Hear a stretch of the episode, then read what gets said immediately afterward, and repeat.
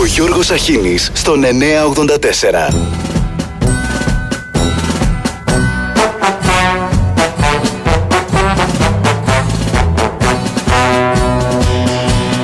Πάντα μπορεί να ε, συντρέχουν κάποιοι λόγοι για πρόορε εκλογές και να υπάρχουν πολύ περισσότεροι λόγοι γιατί να μην πάει κανείς σε πρόορε εκλογές. Κοιτάξτε, αυτοί δεν ήθελαν να ακούσουν για να κάνει γίνει αυτό το, το παιχνίδι. Αλλά ύστερα, μόλις μόλις, όπως είπαμε, με ότι αυτό εμείς δεν, δεν καν θέλαμε, αυτοί είπαν, όχι, λέει, θέλουμε να γίνει. Αυτό που δεν θα ήθελα σε καμία περίπτωση είναι η, η, η συζήτηση, οι, οι, οι πρόορε εκλογές να αντικατασταθούν από πρόορη πόλωση, ένταση και διαρκή τοξικότητα που θα διαρκέσει 10 μήνες. Τι κολώνεις ρε, τι πέει ρε, φοβάσαι ε. Ευκαιρία μπορεί να βρει η Μαριάννα μου, ένα παράθυρο μπορεί να βρει.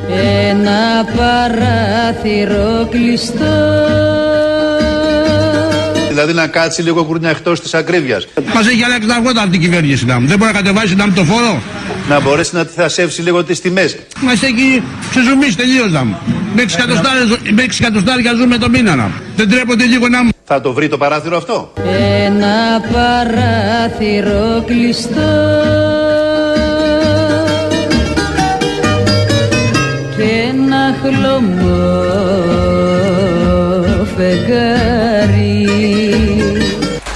Όσο αφορά τον κύριο Μητσοτάκη και τα μαθήματα περί αλαζονίας.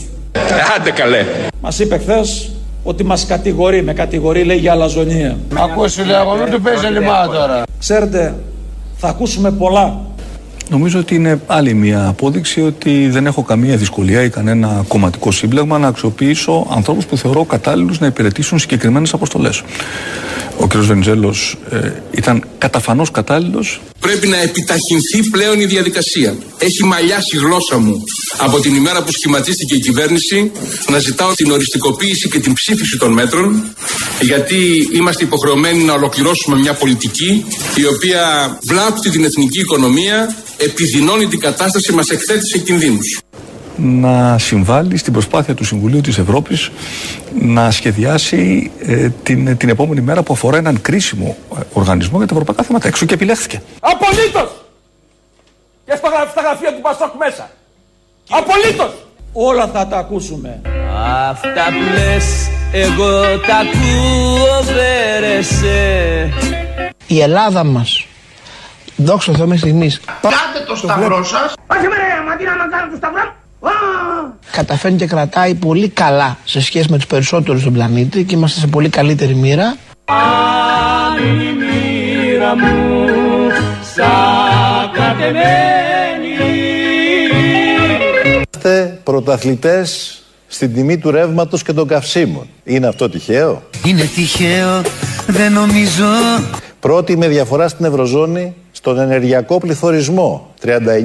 39% αυξήθηκαν οι τιμές στα τιμολόγια του ρεύματος στην Ευρωζώνη κατά μέσο όρο, 61% στην Ελλάδα. Είναι αυτό τυχαίο; Είναι τυχαίο, δεν νομίζω Ο πληθωρισμός στη χώρα μας καταρρύπτει το ένα αρνητικό ρεκόρ μετά το άλλο, επιστρέφει στα επίπεδα που βρισκόταν εδώ και 30 χρόνια, στο 11,3% το Μάιο, σημαντικά υψηλότερο σε σχέση με τον μέσο όρο στην υπόλοιπη Ευρώπη. Είναι αυτό τυχαίο; Τυχαίο, δεν νομίζω. Ευχαριστώ πολύ. Γεια σας.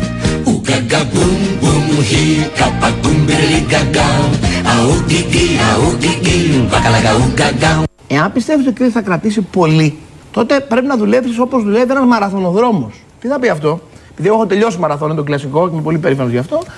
Στην είσοδο των γραφείων της Λεωφόρου Συγκρού, ο κύριος Γεωργιάδης κατεβαίνει, φανερά αγχωμένος, τρέχοντας θα έλεγα, ανεβαίνει, ανεβαίνει τα σκαλιά της Λεωφόρου Συγκρού, τον κεντρικό κτηρίο της Νέας Δημοκρατίας. Επειδή έχω τελειώσει μαραθώνιο το κλασικό και είμαι πολύ περήφανος γι' αυτό, θα σα πω πώς δουλεύει ο μαραθωνοδρόμος. Όποιος ξεκινάει εκεί από το μαραθώνα και τρέχουμε. Νάτος, νάτος. Και τα δίνει όλα στα πρώτα 10 χιλιόμετρα, μέχρι το 12ο έχει σκάσει και έχει φύγει. Όπως κρατάει δυνάμεις για αργότερα, τερματίζει. Έλα εδώ που έχεις μείνει 5 κιλά, κάνω δίαιτα μπαμπάκο. Τι δίαιτα ρε, μας κόβει η λόρδα με το μυτσοτάκι. Άρα πρέπει να κρατήσουμε δυνάμεις. Να κρατήσουμε δυνάμεις. Ο Γιώκας μου ρωτάει συνεχώς Μπαμπάκα μου τι πά να πει φτωχός; Τι πά να πει κονόμα, τι θα πει θα φας καλά; Παιδί είναι και ρωτάει για πολλά Υπάρχουν πολλές καθημερινές ιστορίες ανθρώπων που επένδυσαν στον πρωτογενή τομέα και πέτυχαν κόντρα σε όλες τις αντικσότητες. Μπράβο!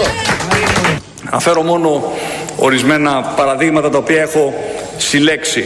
Κύριος Κυριάκος Μητσοτάκης ετήθηκε αγροτικών επιδοτήσεων ύψους 8.500 ευρώ για το 20 και το 21 από ευρωπαϊκά ταμεία. Τώρα βλέπουμε τη ζωή μας λίγο πιο, ε, λίγο πιο ε, σφαιρικά, λίγο πιο ολιστικά. Ποια η λογική μιας τέτοιας απόφασης; Είναι η λογική της κοινής αγροτικής πολιτικής. Φάγανε, φάγανε, φάγανε, φάγανε. Ο Πρωθυπουργός ενεργοποιεί πολλά χρόνια, τα τελευταία 10 χρόνια, ε, ιστορικά δικαιώματα. Ιστορία μου, αμαρτία μου. από αγροτεμάχια που ανήκαν στην οικογένειά του και πέρασαν στην ιδιοκτησία του. Αγρότης μόνος ψάχνει. Γεια σου, είμαι ο Κυριάκος Μητσοτάκης. Βρες κουμπάρε. Έπα λένε πως κάνεις και 30. Συνεπής, εργατικός, 40 τζουαγιαγιές. Αμοναχός. τι είμαι ειλικρινής και συνεπής. Ποιο είδα και αμοναχός κουμπάρε, με την τέμπλα. Κάθε ρίζα και καημός. Κάθε χρόνο καταθέτεις στο ΩΣΔΕ τη δήλωση, βάσει αυτής της δήλωσης ενεργοποιείς τα δικαιώματα και παίρνεις τις αγροτικές ενισχύσεις. Είναι η ζωή του αγρότη Κυριάκος Μητσοτάκης. Πόνος κι αναστεναγμός Δεν υπάρχει τρόπος κάποιος να πει ότι διακόπτεται για ένα χρονικό διάστημα και να επανέλθει ε, αργότερα. Αυτό είναι ξεφτύλα. Δεν είναι δηλαδή χάρη τώρα μας- να έχουμε ευγένειες εδώ. Μιλάμε για ξεφτύλα. Εμείς δεν θέλουμε πολίτες εξαρτημένους από επιδόματα.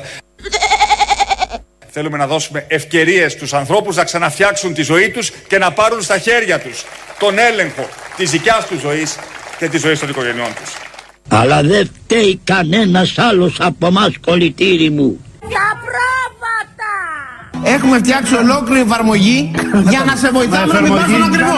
Λοιπόν, το εργαλείο για το οποίο πρέπει οι καταναλωτές να χρησιμοποιούν για να μαθαίνουν τα κάψιμα σε σχεδόν πραγματικό χρόνο, είναι 24 ώρες καθυστέρηση για την ακρίβεια, γιατί πάντα παίρνει την τιμή της προηγούμενης ημέρας, είναι το ή καταναλωτής. Από τον ή καταναλωτή και βγαίνει και αυτόματα. Σου λέει, ας πούμε, εδώ, ας πούμε. Το βενζινάδικο στην Κωνσταντινούπολη στο Περιστέρι. Υπάρχουν και όλα τα στοιχεία, αλλά μένουμε σε αυτά. Στο περιστέρι, 1,729. Έγραφε το η καταναλωτής ότι έχει 1,989 τη βενζίνη. Ξέρετε πόσο πουλάγε χθες αυτό το πρατήριο; Και μιλήσαμε και με τον πρατηριούχο. 2,38. Σου λέει, ας πούμε, εδώ, ας πούμε. Πώς βρέθηκε, Χριστιανέ μου, αυτή η τιμή και τι μας απάντησε; Εγώ τόσο πουλάγα κοντά πριν τον πόλεμο. Μην γκρινιάζετε όλη την ώρα. Έχουμε φτιάξει ολόκληρη εφαρμογή για να σε βοηθάμε να μην πας στον ακριβό. Εγώ, αν λέω πρατήριο με εξαιρετικά χαμηλή τιμή καυσίμου, εγώ, ο Γεωργιάδης, δεν βάζω ποτέ βενζίνη εκεί. Θεωρώ ότι το πιθανότερο είναι το καύσιμο να είναι προβληματικό. Δεν μπορώ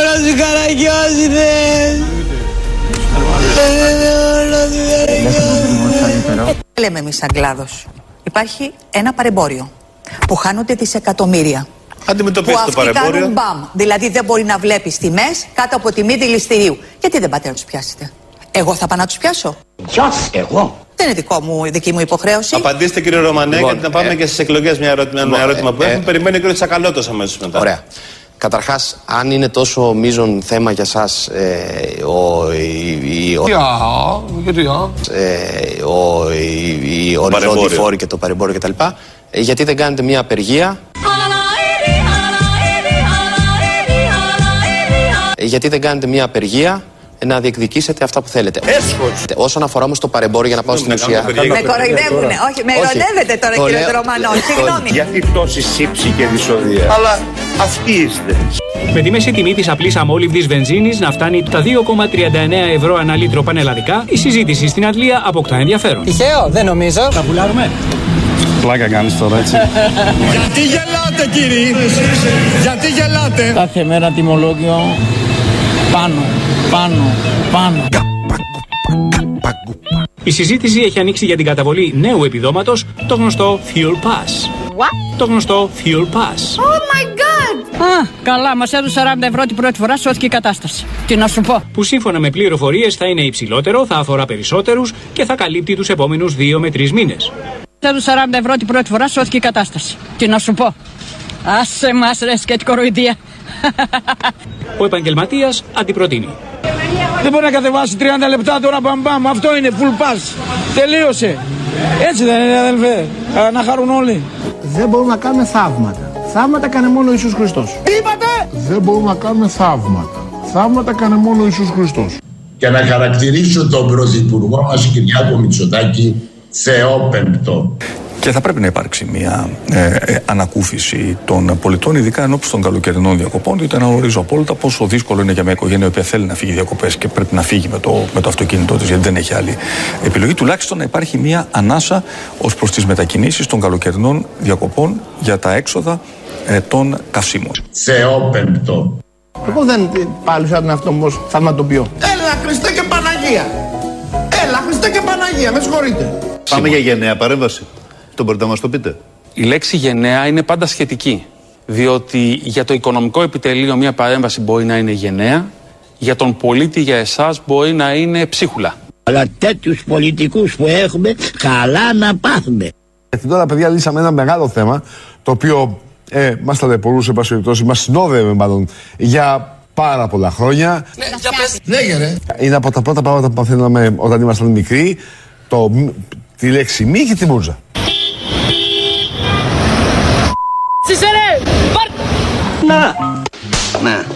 Στα μάτια σου, όρνιο. Τέρμα η μούζα, το νου σας, 100 ευρώ πρόστιμο. Θα επιβάλλεται διοικητικό πρόστιμο 100 ευρώ. Να. 100. Να. 100 μόνο. Ε, να. Μόνο 100. Του την έχωσα κι εγώ, παιδιά. Καλά δεν έκανα. Καλά λέει. Να γιάσει το χεράκι σας. Τέρμα η μούζα, το νου σας, Δεχόμεθα έστω ότι εμουτζώσαμε. Έλληνες είμαστε κύριε Πρόεδρε και η μούτζα τέλος πάντων είναι ελληνοπρεπή χειρονομία. Εγώ πάντως σας έχω τη Αυτή λύση. για Άμα μέσα, θέλετε παιδιά. να το κάνετε, να κάνετε την ωραία την επτανησιακή που δεν το καταλάβει και κανένας. Ε, το μούτζομα είναι για τους πιο παλιούς, όχι για μας. Εμείς είμαστε λίγο μικροί. Εσύ τι κάνεις, Λέμε τα κύριε καινούργια. Ε, κάνα τέτοιο, κάνα τέτοιο. Πάρε να έχεις και μπροστά, πάρε να έχεις και από πίσω. Τέτοια τάξη, τέτοια αλφαδιά δεν την έχω δει.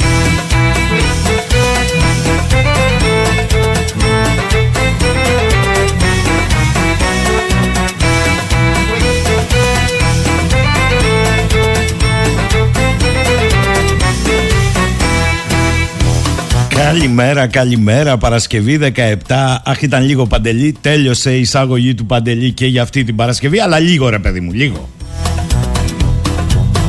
Δεν το λέω εγώ, το λέει ο Αναστάσης, το λέει ο Δημήτρης, το λέει και ο Κωστής. Παντελή λέει πρέπει κάτι να κάνεις να αυξήσεις τη χρονική διάρκεια της εισαγωγής. Καλημέρα φίλες και φίλοι. Η Ελένη λέει εδώ υποκλίνω με καλημέρα στον Παντελή. Η Ντέμπλα ατελείωτη. Ευχαριστώ λέει πολύ. Αχ Ελένη χάσαμε και την ειδική αρμόδια το με άρχισα ομορφιάς και τι θα κάνουμε τώρα. Δεν θα είναι υποψήφια βουλευτής. Την κατήργησε το κόμμα. Το κόμμα, η μπάρκα την κατήργησε. Αφήστε. Καλημέρα ο Κώστας Εξαιρετικός και πάλι ο Παντελής Να φύγει με μεταγραφή Και να έρθει εδώ στην Αθήνα Να τον απολαμβάνουμε Είσαι βέβαιος; Ε, θα σας πω ποια είναι η έλλειψη του Παντελή στην εισαγωγή. Α, μέρα, κάνουμε και κριτικές εδώ. Δεν γίνεται, δεν γίνεται. Πρώτα διαβάσω το μήνυμα. Συγχαρητήρια για μια φορά. Ακόμη στον Παντελή κάθε Παρασκευή γίνεται πιο δημιουργικός, λέει ο Γιάννης. Επίσης σας αποστέλω ένα κείμενο για το τμήμα της εκπομπής το οποίο διαβάζετε μηνύματα των ακροατών. Σας ζητώ εκ των προτέρων συγγνώμη για την έκτασή του. Θα το διαβάσουμε μετά. Λοιπόν, έχει έλλειψη ασκώ κριτική στον Παντελή. Είναι δυνατόν να είναι η εβδομάδα του προστίμου της Μούντζας και να μην έχει παίξει ένα κιού με Μούντζα. Ρε Παντελή, ρε Παντελή. Η Μούτζα είναι ιστορικό. Έγραψε ολόκληρο πόνημα προχθές ο Δημοσθένης ο Γκαβέας από την αρχαία Ελλάδα στη Ρώμη, το Βυζάντιο και τους δρόμους της Αθήνας σήμερα. Διότι μπορεί να μπει και στο ΚΟΚ, αλλά δεν μπορεί να μας αλλάξει συνήθειες τόσων ενο- αιώνων και να γίνουμε ντε και καλά δυτικοευρωπαίοι, ειδικά στη Μούτζα. Η Μούτζα, το φασκέλωμα, έχει αρχαία προέλευση και οι ερμηνείες όπως λέει και ο Γκαβέας είναι πολλές. Κάποτε πίστευαν ότι η Μούτζα ή Μούντζα, την οποία οι γεώνες την αποκαλούσαν και σφακέλωμα, εξού και φάσκελο, ήταν μια κίνηση με μαγικό χαρακτήρα προς την, επιτροπή, προς την αποτροπή αποτροπή, όχι εξευμενισμό, της Βασκανίας. Κατά μία εκδοχή έχει βάσει τα ελευσίνια μυστήρια και τις πομπές όπου οι συμμετέχοντες αυτές έκαναν τη γνωστή σε όλους μας χειρονομία να, για να ξορκίσουν το κακό. Μετά πέρασε στα ρωμαϊκά χρόνια και ήταν τόσο αποξιωτικό λέει που ακόμη και το διάβολο σε πορε- πολλές περιοχές του τόπου τον αποκαλούσαν σφακελισμένο, δηλαδή φασκελωμένο. Η εκκλησία ήταν η πρώτη που θεώρησε το φασκέλωμα τη μούτζα βαρύτατη αμαρτία. Μάλιστα σύμφωνα με τη δημόδη δοξασία έλεγαν πως αν κάποιος λαϊκός μούτζωνε επίσκοπο ή φασκελώσα επίσκοπον χειρ δεν λιώνει στον τάφο. Ω, ο Λασκαράτος έστειλε τα παπούτσια του όταν τον αφορήσαν για να μιλιώσουν. Σου λέει να χρησιμοποιηθούν. Anyway, όσο περνούσαν τα χρόνια και ήρθαμε στην εποχή της τουρκοκρατίας, ο Έλληνας επεξέτεινε την αξία της μούτζας. Δεν του φτάνε το ένα πενταδάχτυλο να, ήθελε δύο. Να, να. Και μετά για να έχουν ήχο, πώς το κάνει, έτσι. Ορίστε. Είναι δυνατόν λοιπόν ο Παντελής να άφησε απ' έξω το εθνικό σπορ; Καλημέρα Παντελή, είσαι καταπληκτικός. Ξέρεις ότι σε πειράζουμε γιατί σε αγαπάμε. Ο Παναγιώτης έχει σχόλιο φοβερό για τον Παντελή. Αριστοφανική η παρουσίαση παύλα εισαγωγή του Παντελή. Ο Εριών ρωτάει λίγη η Λοζάνη, τι είναι αυτό πάλι, δεν το κατάλαβα. Καλημέρα, καλημέρα. Ναι, στο τελευταίο μέρος της εκπομπής έχουμε και τα σχόλια των ακροατών, αλλά και για τον Παντελή διαβάζομαι και τώρα. Έχω έτσι ένα ξεπλάνταγμα, διότι φύγαμε από την αυξημένη επιτήρηση στη χώρα. Από χθες είναι μια ιστορική ημέρα, πήγαμε στην κανονική επιτήρηση. Να άμα το Θεό, με βάση αυτά που ακούς για τα επιτόκια έχεις μια χαρμολύπη και επιπλέον να σας πω ότι η νέα κρίση θα έχει ένα όνομα. Παγκοσμίως. Δι πανευρωπαϊκός και ακόμη πιο δι ελληνικός. Στάσιμο πληθωρισμός. Καλημέρα στο Λάκη. Γιώργο μου λέει, λέγατε προχθές για την πρόταση 50-50 του Βρετανικού Μουσείου. Μάλλον ξεχάσατε τον Αγκαλίτσα Μελισσάκη που πρώτος ήρξε αυτό το χώρο. Ο Σιμίτης δεν ήταν που την είχε πέσει στο Μπλερ και του είχε κάνει εκείνο τον απίστευτο διάλογο. Στείλε τίποτα ρε παιδί μου στην Ελλάδα είναι και χρονιά εκλογών. Μωρέ τι θυμήθηκες. Λοιπόν, εντωμεταξύ έχουμε το State Department το οποίο χθες απάντησε σε ερώτημα Τούρκου δημοσιογράφου για το θέμα της στρατιωτικοποίησης των ελληνικών νησιών. Ο Τούρκος είπε ότι η Αθήνα εξοπλίζει τα νησιά κατά παραβίαση διεθνών συνθήκων και ρώτησε ποια είναι η θέση των Ηνωμένων Πολιτειών για το θέμα. Ο εκπρόσωπος του State Department απάντησε «Η θέση μας είναι η ίδια που ακούσατε πριν από μερικές εβδομάδες. Η κυριαρχία και η εδαφική ακαιρεότητα όλων των χωρών πρέπει να γίνονται σεβαστές και να προστατεύονται. Στην Ελλάδα πολλοί πανηγυρίζουν ότι αυτό είναι δήλωση υπέρ.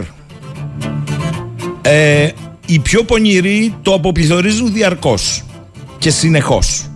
Ναι στο σεβασμό της εδαφικής κυριαρχίας, αλλά και η Τουρκία θέλω να προσέξετε. Τι λέει.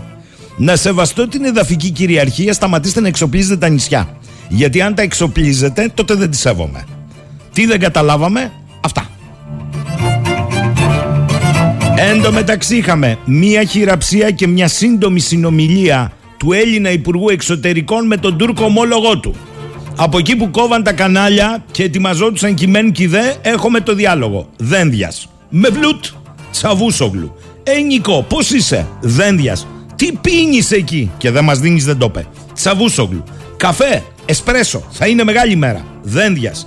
Όχι τουρκικό, όχι ελληνικό, τσαβούσογλου. Εμείς λέμε τουρκικό καφέ. Εσείς όταν βγαίνετε έξω λέτε ελληνικός καφές, αλλά είναι ο ίδιος καφές.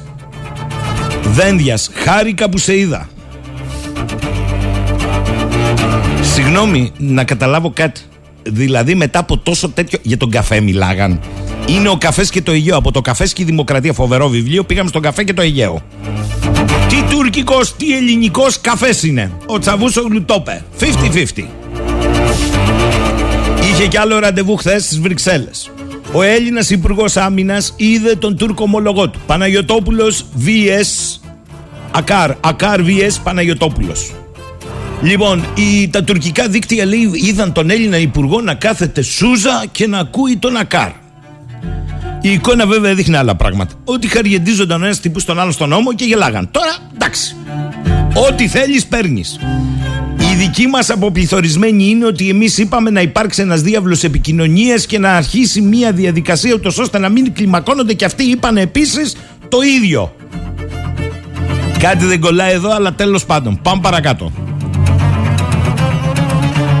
Ε, μου γράφετε εδώ για την υπόθεση της Μάνδρας, Δούρου, ε, Αθώα, ένοχος ή δήμαρχος και τα λοιπά. Εγώ θέλω να σας πω κάτι άλλο. Θυμάστε τις πλημμύρες στη Μάνδρα, πώς δεν τις θυμάστε; Θυμάστε τις αναλύσεις στις κεντρικές εφημερίδες, πώς δεν τις θυμάστε; Ήτανε η κορυφαία λέει αποτύπωση τότε της κλιματικής κρίσης. Διαβάζω χθες την απόφαση. Πουθενά δεν, υπάρχει, δεν υπάρχει η λέξη κλιματική κρίση.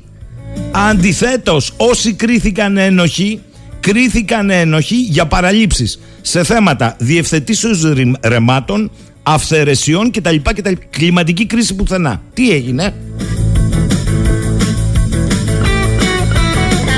Καλημέρα στο Γιάννη. Καλημέρα λέει από τη βροχερή Γλασκόβη της Σκοτίας. Απορία. Οι πεζοί θα μουτζώνουν ελεύθερα; Να και να και να και να. Για την ώρα στο ΚΟΚ. Αν είσαι ποδηλάτης όμως Γιάννη, σε πιάνει. Ο Αλέξανδρος λέει η μούτζα δεν κόβεται με τίποτα. Πάει πακέτο με τη ζωχάδα και η ζωχάδα είναι στα κόκκινα. Καλά, κάτσε μπροστά στο όργανο εσύ με τη μούτζα που είσαι τόσο θαρραλέος να βλέπεις την κατοστάρα. Και τέλος ο φίλος μου ο Δημήτρης λέει εδώ πέρα έρχεται αυτό το full pass. Ε ρε τι έχει να γίνει μου λέει κάτσε και θα δεις. Με τραγούδι Κατερίνα στο πρώτο διάλειμμα.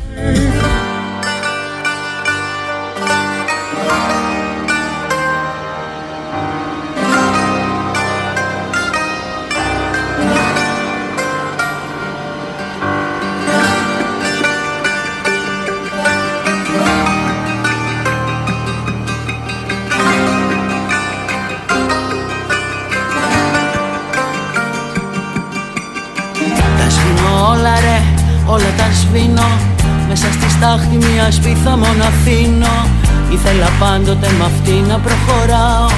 Κι αυτή κρυφά μόνο της σπίθα να φυλάω. Μια σπίθα που μοιάζε κατάρα λέει να ναι. Που όλοι θέλανε εξ αρχής να την πατάνε. Γιατί με φαίνεται αρκετή έτσι να γίνει. Μια τέτοια σπίθα ένα ολόκληρο καμίνι. Κι ό,τι δεν είναι ίδιο με εκείνη. Μπροστά της λιώνει μέχρι στάχτη να απομείνει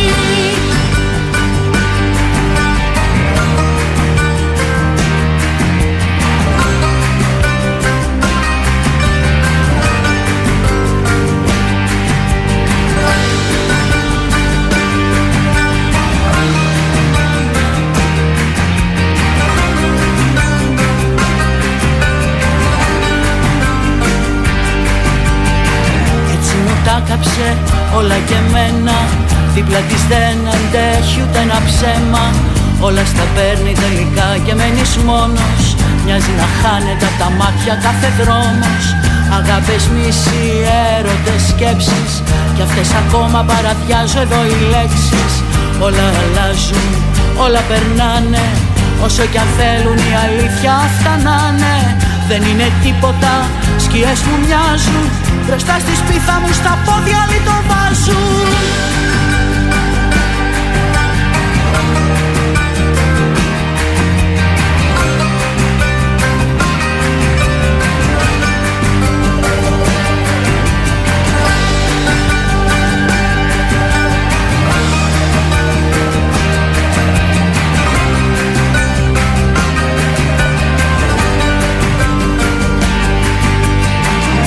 λαμπρή μου φορεσιά ρούχο καμένο. Τίποτα δεν κρατιέται μόνο το αναμένο. Και εκείνο ακόμα που εαυτό μου Το έλεγα όταν ψηλαφούσα το κενό μου. Κι αυτό τα αφήνω, τα στεριά σβήνω. Θέλω μονάχα αυτή η σπίθα να απομείνω. Να έρθει ο άνεμος ξανά να τη φουτώσει Να αγαπηθούνε και έτσι αυτή να μεγαλώσει. Παιδί του ήλιου, φωτιά να γίνει Για το σκοτάδι τίποτα πια να μην μείνει. Να Αλλάζει το φως μου Η σπίθα εντός μου. Και να πλωθεί μέχρι τα πέρατα του κόσμου Να μην υπάρχει τίποτα ξένο Μόνο και αντέξει με το φως να είναι ενωμένο. Κανείς εχθρός πια, καμία πλάνη. Κανένα ψέμα ούτε δόλος ή πλεκτάνη. Έτσι όπως θέλω, έτσι όπως θέλεις. Να μην υπάρχει δουλευτής ούτε τεμπέλης Ούτε πια κάτι διαχωρισμένο. Εκεί που είσαι κι εγώ δίπλα σου να μένω.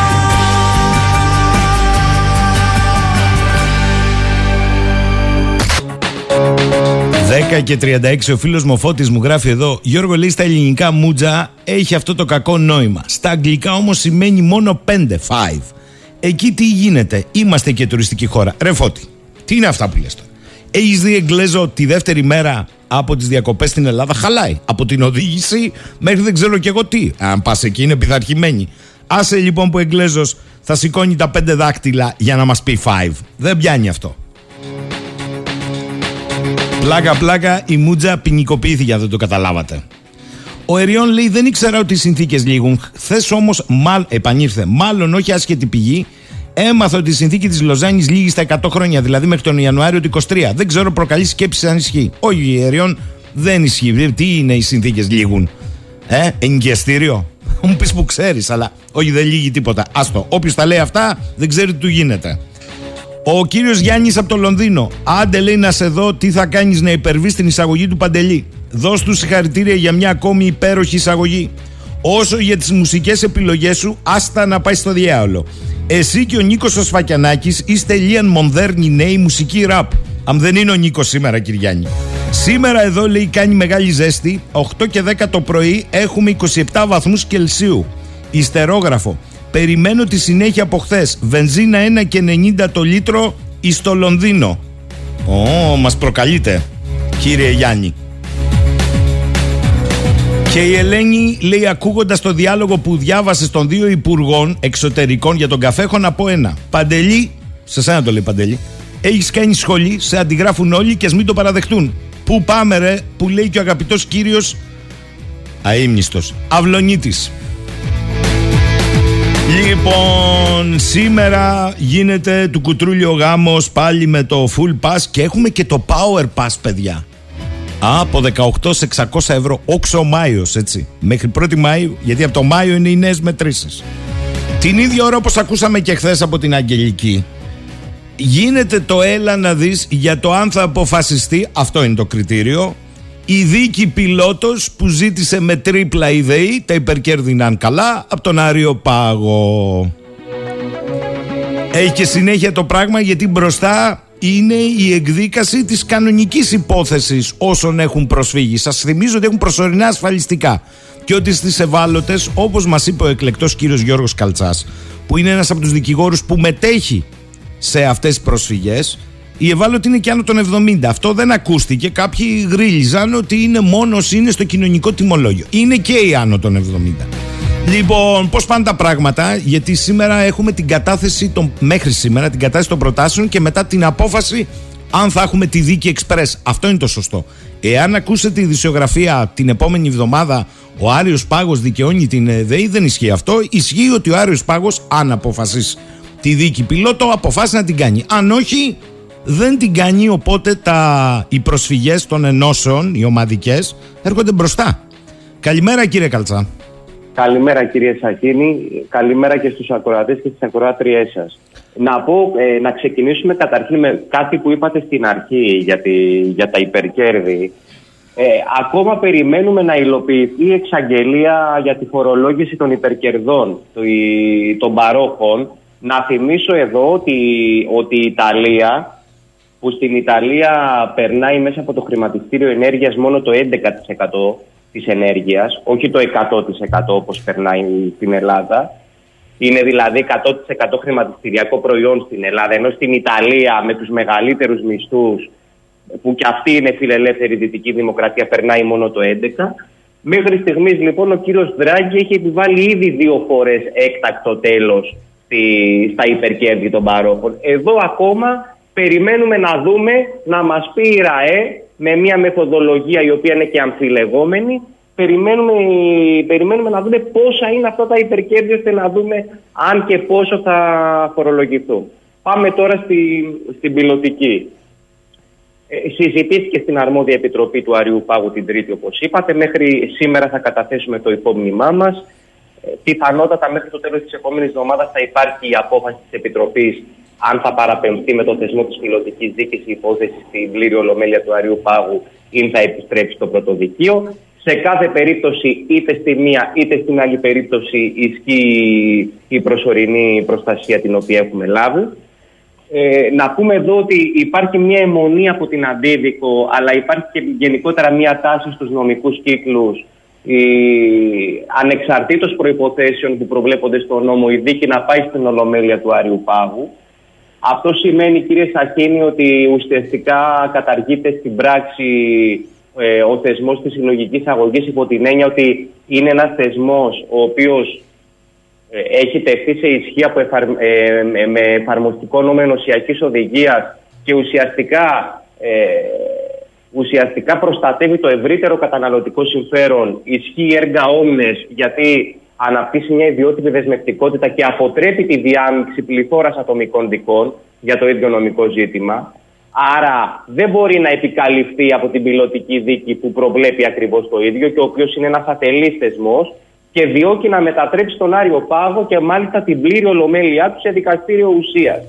Έτσι δηλαδή εδώ πρέπει να διαφυλαχθεί το κύρος του Αρίου Πάγου ως ακυρωτικό δικαστήριο γιατί αν πάμε σε οφειλωτική δίκη θα πάμε στην πλήρη ολομέλειά του και θα εξετάζουμε μάρτυρες, θα εξετάζουμε πραγματογνώμονες, θα καταθέτουμε συμβατικά έγγραφα, δηλαδή θα επιτελέσει το ρόλο που επιτελεί ένα δικαστήριο ουσίας. Αυτό πρέπει να αυτό ο Άριος Πράγος πρέπει να το διαφυλάξει. Πρέπει να παραμείνει ένα ανώτατο ακυρωτικό δικαστήριο. Πολλό δε μάλλον από τη στιγμή που εδώ δεν έχουμε νέο δυσχερές νομικό ζήτημα που προποθέτει ο θεσμός της πιλωτικής δίκης. Ο έλεγχος για το αν μια ρήτρα είναι ή δεν είναι καταχρηστική, είτε αυτό αφορά ρήτρα ασφαλιστικών συμβάσεων, είτε αυτό αφορά ρήτρα τραπεζικών συμβάσεων, είτε αυτό αφορά ρήτρα όπως στην προκειμένη περίπτωση συμβάσεων προμήθειας ηλεκτρικής ενέργειας, έχει απασχολήσει και απασχολεί συνεχώς τα ελληνικά δικαστήρια από, από, από τα ειρηνοδικεία μέχρι την, την πλήρη ολομέλεια του Αρίου Πάγου και την κοινωτική νομολογία. Εμείς προσκομίζουμε με το, με το υπόμνημά μας τουλάχιστον 65 δικαστικές αποφάσεις που τα δικαστήρια όλης της χώρας πανελλαδικά έχουν ασχοληθεί με τον έλεγχο τέτοιων ερητρών. Δεν υπάρχει νέο δυσχερές ε, νομικό ζήτημα, κύριε Σακίνη. Άρα, εμείς είμαστε πεπισμένοι ότι δεν θα εισαχθεί στην πλήρη ολομέλεια του Αριού Πάγου υπόθεση, αλλά ακόμα και αν εισαχθεί, Ναι. είναι τέτοια η έκταση της καταχρηστικότητας που ακόμα και αν μετατραπεί σε δικαστήριο ουσίας η ολομέλεια του Αριού Πάγου, είμαστε πεπισμένοι ότι θα κρίνει και θα κηρύξει την αδιαφάνεια της ρήτρας. Ε, πείτε μου σας παρακαλώ πάρα πολύ. Ε, με αυτή τη διαδικασία ο χρόνος πάει προς τα πίσω. Μας είπατε και για τα υπερκέρδη. Από το Μάιο έχουμε τις νέες μετρήσεις. Σήμερα ανοίγει η εφαρμογή Power Pass. Pass. Τι καταλαβαίνετε; Εγώ καταλαβαίνω κύριε Σακίνη ότι ακούμε εξαγγελίες, δηλαδή έχουμε ακούσει, είπαμε για, τα, για τη φορολόγηση των υπερκερδών, υπόθηκε από τα πιο αρμόδια θεσμικά κύλη, ε, από τα χείλη του Πρωθυπουργού το Μάρτιο του 2022 στη Βουλή. Επίσης είναι κάτι το οποίο έχει αναδειχθεί και από την Ευρωπαϊκή Επιτροπή η οποία έχει μιλήσει για ουρανοκατέβατα υπερκέρδη. Λοιπόν, αυτή λοιπόν η εξαγγελία ακόμα δεν έχει υλοποιηθεί. Άκουγα εκπρόσωπο των αγροτών χθες, δεν έχει υλοποιηθεί η εξαγγελία για την επιδότηση στα αγροτικά τιμολόγια. Έχω εντολής, δεν έχουν καταβληθεί ακόμα οι αποζημιώσεις από το χιονιά για αυτό που έγινε στην Αττική Οδό τα Χριστούγεννα. Αφού έχουν Ακού- κάνει προσφυγή οι εταιρείες, δεν το ξέρετε; Ναι, έχουν κάνει προσφυγή, αλλά Μάλιστα. εδώ ακούμε εξαγγελίες. Υπάρχει μια επικοινωνιακή λέλαπα. Ο κόσμο. Υπάρχει και μια λογική δημιουργικής ασάφεια, ώστε να νομίζει ο κόσμος ότι το κράτος δίνει λεφτά, αλλά στην πραγματικότητα δεν παίρνει τίποτα. Είδατε και στη Βόρεια Εύβοια οι πυρόπληκτοι δεν έχουν πάρει απολύτως τίποτα εδώ και ένα χρόνο. Α περιμένουμε λοιπόν να δούμε ε, πότε θα μπουν και αν θα μπουν και σε τι και τι ποσά θα μπουν από αυτά τα 600. Το μόνο σίγουρο είναι ότι ελάχιστοι θα πάρουν 600.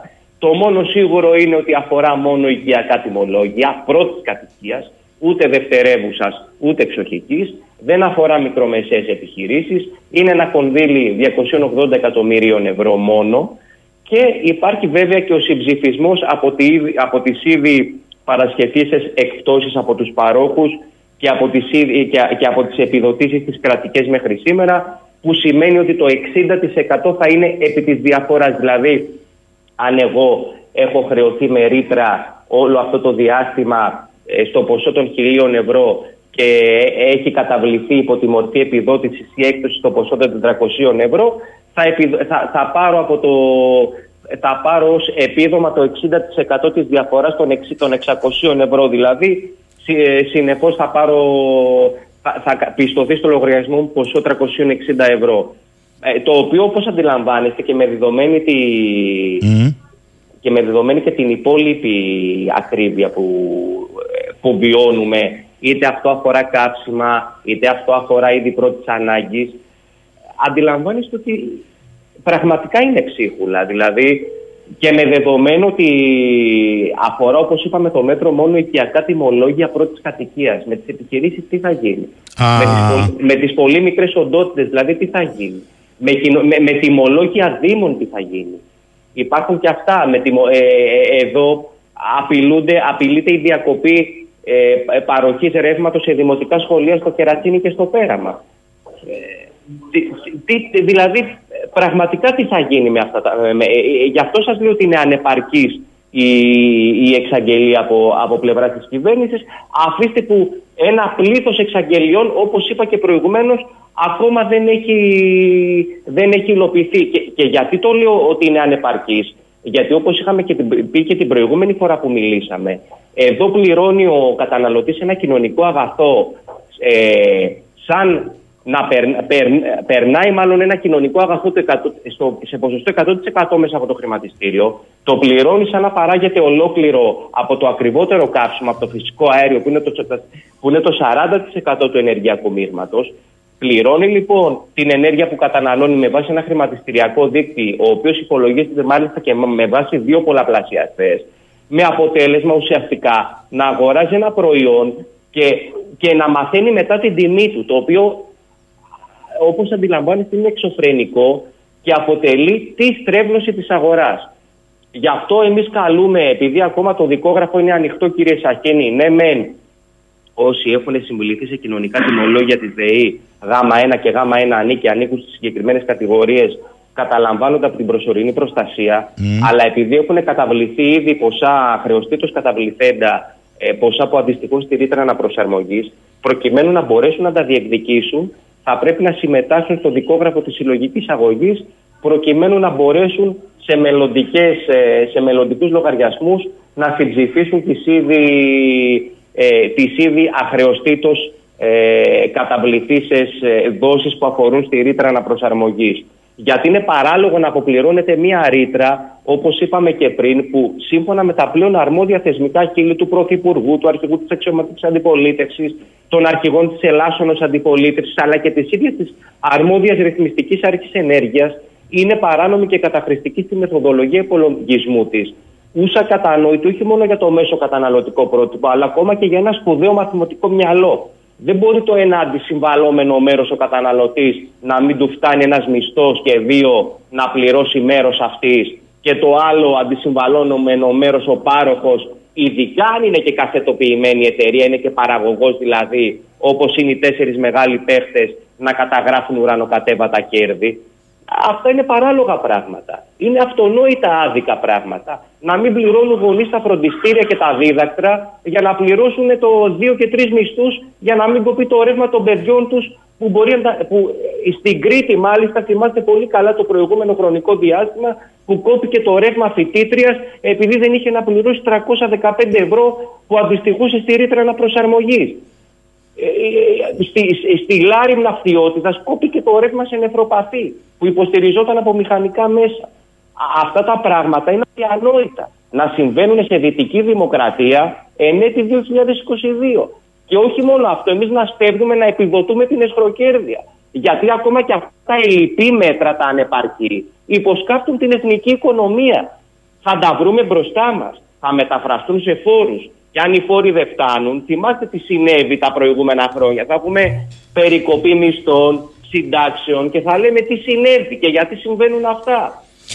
Ε, δώστε μου μια εκτίμηση, γιατί θέλω να απαντήσετε και σε ερωτήματα πάρα πολλών ακροατών εδώ. Ε, δώστε μου μια εκτίμηση, η απόφαση για το αν θα πάμε σε κυρίως εξπρές πιλωτική δίκη από τον, Άρη- ε, από τον Άριο Πάγο ή αν όχι και θα προχωρήσει η δική σας διαδικασία πιο γρήγορα. Πότε αναμένετε; Η απόφαση για, τη, για το αν θα πάμε σε πιλωτική δίκη Ναι, ναι. αναμένεται στο τέλος της επόμενης εβδομάδας. Αν απορριφθεί το αίτημα της αντιδίκου της ΔΕΗ θα, θα δικαστεί πια επιστρέφει η υπόθεση στο πολυμελές πρωτοδικείο και εκδικάζεται στις 6 Ιουλίου. Αν ε, παραπεμφθεί σε πιλωτική δίκη είναι υποχρεωμένη η πλήρης ολομέλεια του Αρίου Πάγου μέσα σε έξι μήνες Ναι. να έχει εκδώσει απόφαση. Η Μέχρι οποία τότε- απόφαση- μέχρι- Η οποία απόφαση όμως κύριε Σακίνη και Ναι. γι' αυτό λέω ότι δεν εξυπηρετεί η διαδικασία αυτή την ταχύτητα στην ε, έκδοση απόφασης. Η απόφαση του Αρίου Πάγου είναι γνωμοδοτική μόνο για τον, για, θα είναι γνωμοδοτική μόνο για ένα νομικό ζήτημα. Η απόφαση θα επιστρέψει πάλι πίσω στο πρωτοδικείο, ό,τι και να γίνει. Γι' αυτό λοιπόν εμείς λέμε ότι αν είχαμε δικάσει αφενός την 1η Ιουνίου αλλά και στις 6 Ιουλίου να δικάζαμε, εκτιμώ ότι το φθινόπωρο θα είχαμε απόφαση και μάλιστα προσωρινώς εκτελεστεί όπως έχει το δικαίωμα το πρωτοδικείο να, να διατάξει. Γι' αυτό είναι παρελκυστικό το αίτημα της αντιδίκου προκειμένου να κερδίσει χρόνο και να συνεχίσει ένα απάρτη που έχει στηθεί τους τελευταίους 10 μήνες και από το οποίο ε, είχα, το είχαμε πει και την προηγούμενη φορά όλους αυτούς τους μήνες το είχε πει και ο κύριος Αδαμίδης κύριε Σακίνη στη- καταθέτοντας ως μάρτυρας στο ακροατήριο της, την 1η Ιουνίου ότι είχαν τζιραριστεί όλο αυτό το χρονικό διάστημα 10, δισεκατι- 10 δισεκατομμύρια ευρώ ε, μέσα από το χρηματιστήριο ενέργειας. Υπήρξε μάλιστα μέρα που δημοπρατήθηκε η τιμή στο χρηματιστήριο 48 φορές προκειμένου να πετύχουν οι πάροχοι την κατάλληλη τιμή. Ε, Αντιλαμβάνεστε γιατί συζητάμε. Αν πάμε σε πιλωτική δίκη, απαντήστε μου πολύ σύντομα σε αυτό. Ναι, τα ναι. ασφαλιστικά, τα προσωρινά που έχετε κερδίσει, επεκτείνονται μέχρι τότε; Αν πάμε σε πιλωτική δίκη, βεβαίως γιατί θα πάμε στο πρωτοδικείο μετά 6 Ιουλίου, θα πάρουμε αναβολή εκ των πραγμάτων γιατί δεν θα είναι η πετιότητα δική μας και θα ζητήσουμε να διατηρηθεί η, παρασ... η ήδη παρασκευήσα προσωρινή προστασία γιατί πολλό δε μάλλον δεν θα έχουν μεταβληθεί μέχρι τότε και τα πραγματικά περιστατικά που συνέτρεχαν την 1η Ιουνίου ώστε το δικαστήριο να διατάξει την παροχή προσωρινής προστασίας. Γιατί για να ανακληθεί η απόφαση ή να, ή να μην διατηρηθεί η ισχύ της, θα πρέπει να έχουμε μεταβολή πραγματικών περιστατικών από την ημερομηνία έκδοσης της προηγούμενης απόφασης. Είναι ηλίου φαϊνότερο είναι ότι μέσα σε ένα μήνα δεν έχει υπάρξει καμία μεταβολή πραγματικού περιστατικού, ίσα ίσα που οι μεταβολές είναι επιταχύρω για τον καταναλωτή. Λοιπόν, πάμε σε απαντήσεις σε ακροατές. Ο Σάκη, ερώτηση. Η διαδικασία, κύριε Καλτσά, υπολογισμού τιμολόγησης του ρεύματος είναι απάτη; Και όχι μόνο γιατί είναι αγαθό ή γιατί χρησιμοποιούν αφορολόγητο καύσιμο οι πάροχοι που είναι παράνομο, αλλά είναι εμφανές ότι έρχονται λογαριασμοί διαφορετικοί ακόμη και με διαφορά χιλίων ευρώ για την ίδια κατανάλωση, τους ίδιους όρους, ίδιο μήνα σε διαφορετικούς πολίτες.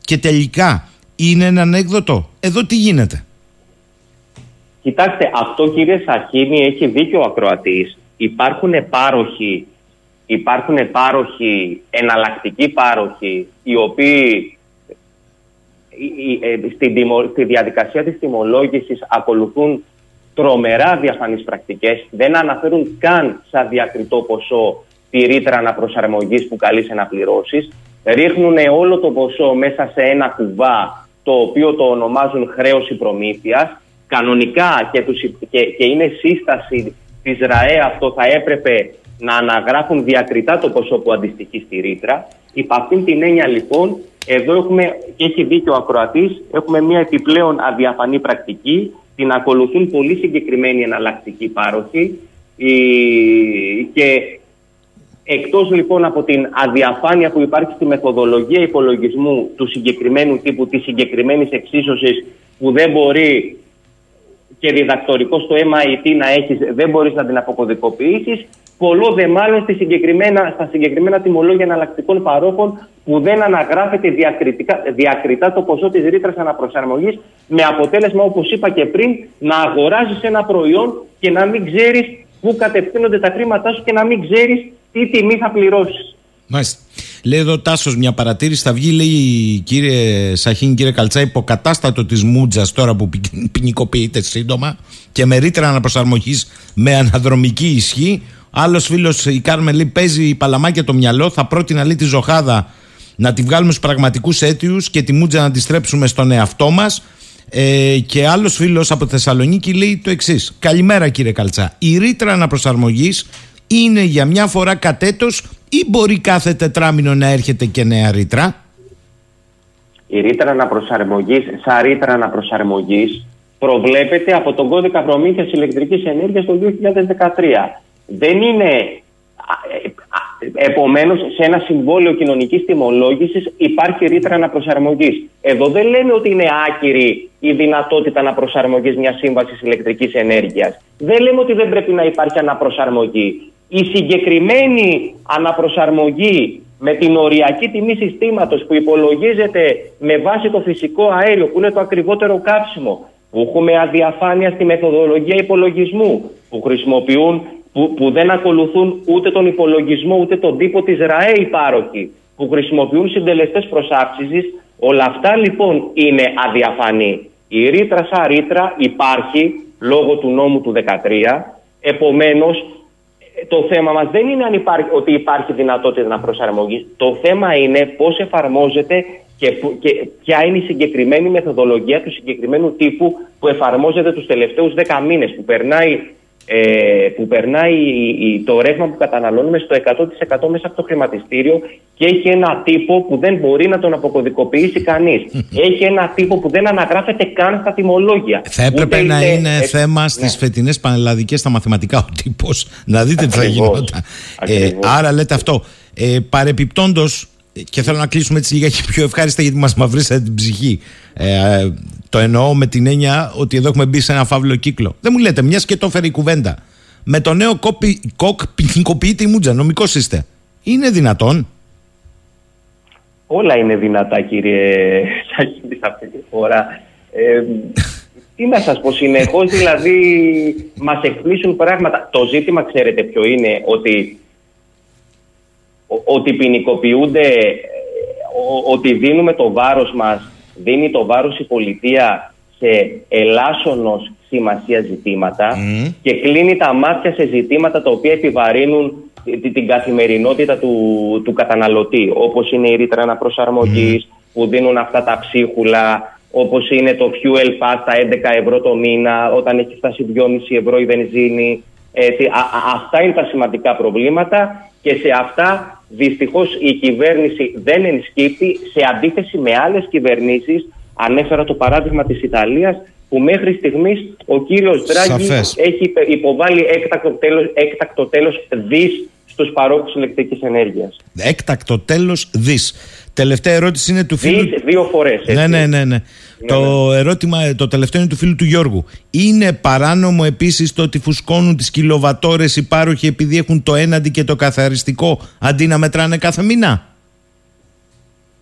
Κοιτάξτε, η, η διαδικασία της μέτρησης, η διαδικασία της μέτρησης, η ορτή διαδικασία είναι κάθε μήνα.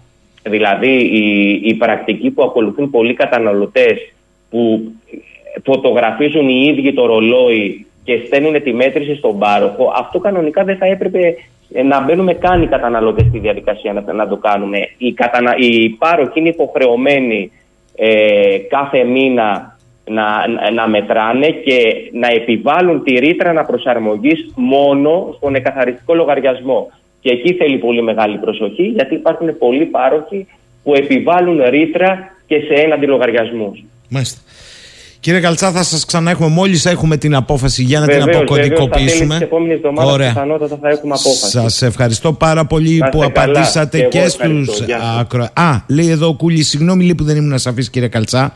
Μπορεί να έρχονται 600 κάθε τετράμινος στους λογαριασμούς μας από εδώ και πέρα; 600 επιδοτήσεις; Ναι, φαντάζομαι αυτό εννοεί ο, ο φίλος ο Όχι, Κούλης. είναι άπαξ η επιδότηση για συγκεκριμένο χρονικό διάστημα. Είναι από Δεκέμβριο έως Μάρτιο του 2020, από Δεκέμβριο του 2021 έως Μάρτιο του 2022. Η ρήτρα- Αφορά αυτό το διάστημα. Για να η το επιδότηση. θέσω εγώ και διαφορετικά. Μπορεί να συνεχίσει να μας έρχεται λογαριασμός με ρήτρα αναπροσαρμογής που υποτίθεται ότι τεχνικά την καταργήσαν; Όχι, δεν την έχουν καταργήσει. Δεν καταργείται η ρήτρα με πολιτιακή πράξη. Η ρήτρα είναι, ε, η ρήτρα είναι ένας όρος που περιλαμβάνεται σε ιδιωτική σύμβαση. Υπάρχει μια εξαγγελία ότι θα ε- α- α- αποσυνδεθεί Ναι, η ναι, τιμή ναι. της λιανικής ή η τιμή της χονδρικής συγγνώμη, από το φυσικό αέριο με αποτέλεσμα να, απομα- να αποκλιμακωθούν οι τιμές. Άρα λένε ότι εν της πράγμαση σε ένα ποσοστό 80% θα ανασταλεί η ρήτρα. Αλλά αυτό μένει να το δούμε. Έχουν εξαγγείλει ότι θα το κάνουν από Ιούλιο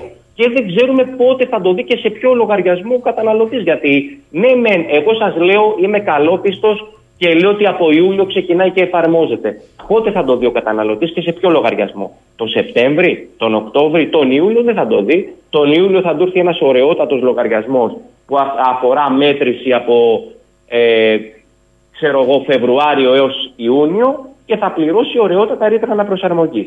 Η εξαγγελία λοιπόν αφορά μια εν της πράγμαση μερική αναστολή πληρωμής της ρήτρας, επειδή θα αποσυνδεθεί, για, για, μάλιστα για ένα χρόνο όπως έχει εξαγγείλει η κυβέρνηση, γιατί θα αποσυνδεθεί η τιμή της ηλεκτρικής ενέργειας από την τιμή του φυσικού αερίου που είναι το ακριβότερο κάψιμο, ε, αλλά το πότε θα το δει αυτό ο καταναλωτής στο λογαριασμό μένει να το δούμε. Σε κάθε περίπτωση, αν γίνει, ας πούμε ότι γίνεται στο 100% όπως έχει εξαγγείλει η κυβέρνηση, θα είναι μια εν της πράγματης η αναστολή για συγκεκριμένο χρονικό διάστημα για ένα έτος και από εκεί και πέρα θα έχουμε ξανά τη ρήτρα όπως τη γνωρίζαμε μέχρι σήμερα. Κύριε Καλτσά, μας αποτελειώσατε. Σας ευχαριστώ πάρα πολύ. Να είστε Θα τα καλά, να ξαναπούμε. είστε καλά Καλημέρα. και εγώ σας ευχαριστώ. Καλημέρα. 11 και 10. Όπως σας έχουμε υποσχεθεί, το δεύτερο μέρος σήμερα της συνομιλίας με τον κύριο Δημήτρη Σταθακόπουλο, διότι έχουμε αφήσει και ερωτήματα δικά σας και κάποια υπόλοιπα. Έχει προκύψει και ένα καινούριο θέμα με βάση το ότι χθες είχαμε εις διπλούν συναντήσεις των Ελλήνων Υπουργών Εξωτερικών και Άμυνας με τους Τούρκους ομολογούς τους, συν τη δήλωση του εκπροσώπου του State Department. Κύριε Σταθακόπουλε, καλημέρα. Καλημέρα κύριε Σαχίνη και στους ακροατές σας. Θέλω λιγάκι με την ε, γνώση που έχετε να αποκαταστήσουμε και κάτι, διότι έχω εδώ κάποιους ακροατές οι οποίοι πληροφορήθηκαν, δεν ξέρω από πού. Εγώ είπα, αλλά ε, έχει αξία να τα λέτε εσείς, οι ειδικότεροι μόν, ε, ότι ε, πληροφορήθηκαν, λέει ότι του χρόνου λύγει η συνθήκη της Λοζάνης. Λέω ρε παιδιά, να τα αφήσουμε αυτά τα καλαμπουράκια, διότι υπήρχαν και άλλα καλαμπούρια πριν μερικά χρόνια με περίεργα παιχνίδια Ναι, ναι. που αφορούσαν μέχρι και την Κρήτη. Λοιπόν, για απαντήστε σας παρακαλώ εδώ στους ακροατές που μάλλον είναι παραπληροφορημένοι. Λοιπόν, κοιτάξτε. Νομικά δεν θα κάνω διαφήμιση ότι έχω προλογίσει και επιμεληθεί έκδοση στις πρωτότυπες γλώσσες της Λοζάνης, της συνθήκης Λοζάνης, όχι τα παραρτήματα, αυτά που αφορούν άμεσα την Ελλάδα. Αλλά ως νομικός να πω το εξής. Οι συνθήκες, οι διεθνείς ή οι ιδιωτικές, λήγουν είτε ό- όταν ορισμένα ορίζεται η ημερομηνία λήξη ή όταν καταγγελθεί για σπουδαίο λόγο από τη μία από την άλλη πλευρά Όμως η συνθήκη του Ζάνης δεν έχει μόνο δύο συμβαλόμενους, έχει πολλούς συμβαλόμενους. Άρα πρέπει όλοι οι συμβαλόμενοι να την καταγγείλουν ή ε, παρέλκει διότι νεότερες συμβάσεις και συνθήκες την έχουν υπερκεράσει. Αυτό είναι άλλο. Ναι. Ακριβώς. Λοιπόν, για να το εξηγήσουμε. Οι συνθήκες, αυτές που ορίζουν ειδικά και σύνορα, δεν λήγουν ποτέ. Λήγουν όταν όλοι οι συμβαλόμενοι αποφασίσουν να αλλάξουν τα σύνορα. Για να το καταλάβει ο κόσμος, έχουμε ένα χωράφι που συνορεύει γύρω-γύρω με κάποιους. Τα σύνορα δεν αλλάζουν γιατί κάποιος τα αλλάζει έτσι γιατί γουστάρει. Αλλάζουν ή με αντιδικία στο δικαστήριο, πόλεμο ας πούμε στη διεθνή σκηνή, ή αλλάζει όταν θα συνυπογράψουν όλοι επάνω στο τοπογραφικό ότι αλλάζουμε τα σύνορα. Και θα γίνει η πράξη αυτή μεταγραπτέα στο υποθηκοφυλακείο ή στο κτηματολόγιο. Έτσι λοιπόν και τα σύνορα, αν υποθέσουμε τις χώρες ότι είναι οικόπεδα, τα σύνορα λοιπόν αλλάζουν όταν συνυπογράψουν όλοι οι συμβαλόμενοι και ανέμακτα αποφασίσουν να τα μετακινήσουν. Αυτό το πράγμα δεν συμβαίνει. Το θέμα λοιπόν της Λοζάνης παραμένει ενεργό. Βεβαίως σε θέματα ατομικών ανθρωπίνων δικαιωμάτων, πληθυσμών κτλ. έχει υπερκαλύφθει το θέμα με νεότερες ε, νόμους Συμβάσεις. διεθνεί. Ναι, ναι. Είναι και ατομικά δικαιώματα κτλ. Επομένως το θέμα των δικαιωμάτων των μειονοτήτων κτλ. καλύπτεται ήδη από άλλες νεότερες σύγχρονες διεθνείς συμβάσεις παγκοσμίως και ομολογίες κτλ. Άρα ας πούμε ότι παρέλκυσε κάποια πράγματα η Λοζάνη.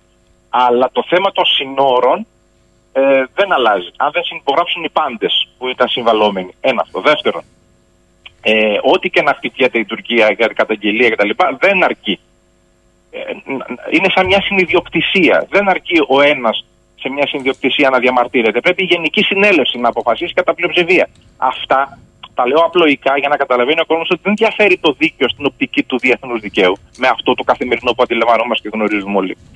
Και επίσης οι συνθήκες, όπως είπα και προηγουμένως, ε, λήγουν αν υπάρχει ρητή ημερομηνία λήξης. Mm. Τέτοια ημερομηνία ρητή λήξης δεν υπάρχει. Καταγγελία δεν έχουμε, δεν έχουμε συνυπογραφή όλων των συμβαλωμένων μερών για να αλλάξουν τα σύνορα και βεβαίως αυτό αλλάζει μόνο με κοινή συνένεση ή με αίμα, που απευχόμαστε όλοι ε, τον πόλεμο για αλλαγή συνόρων.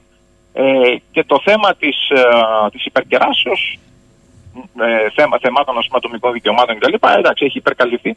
Επομένως, ενεργεί μένει η Λοζάνη και σε αυτά, αλλά δεν θα πήγαινε κάποιος νομικός να διεκδικήσει ατομικά δικαιώματα μειονοτήτων ή οτιδήποτε βάση της Λοζάνης, έστω και αν την επικληθεί ως βάση, κάνει επίκληση ως βάση, αλλά θα πάει στις νεότερες νομολογίες και στη νεότερη νομοθεσία.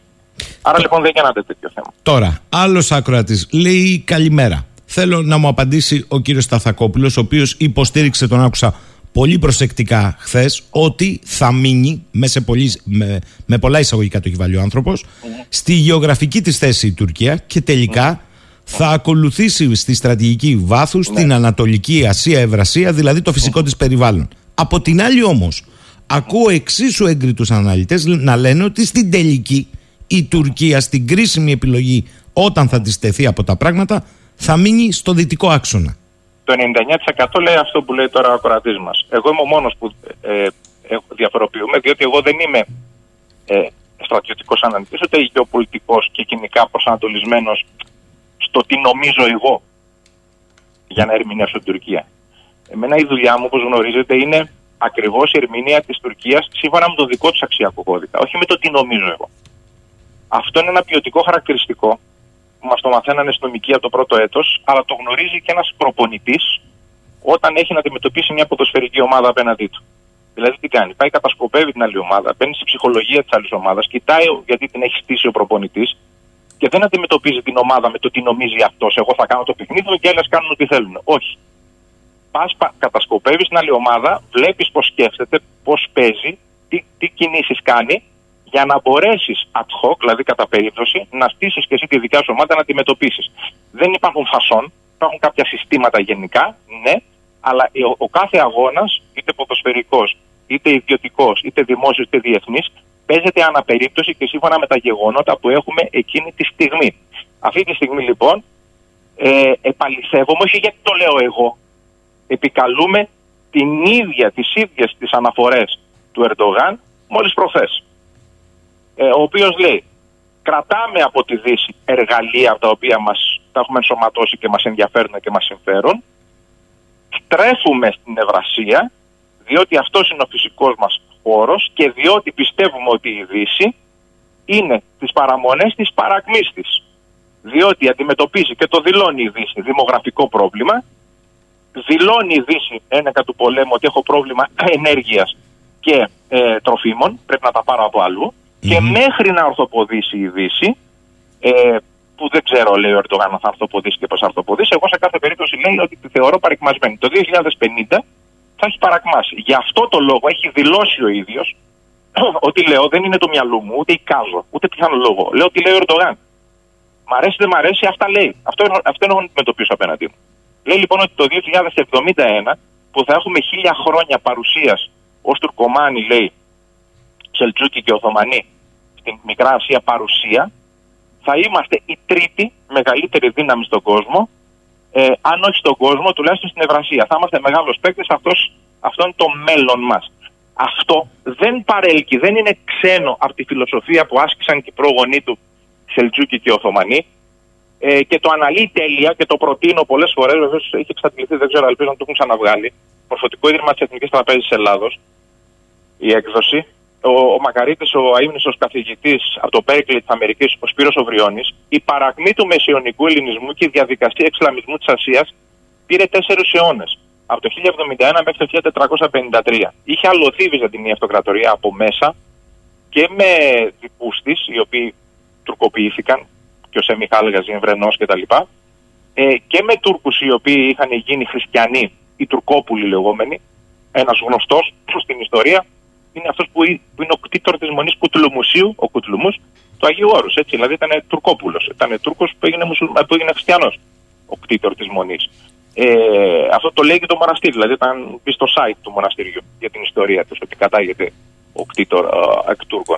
Ε, και στη συνέχεια με το Μαλακό ή με το Άγριο και πώς τέλος πάντων μέσα από τέσσερις αιώνες έπεσε η Οθωμανική Αυτοκρατορία ως όριμο φρούτο από μέσα.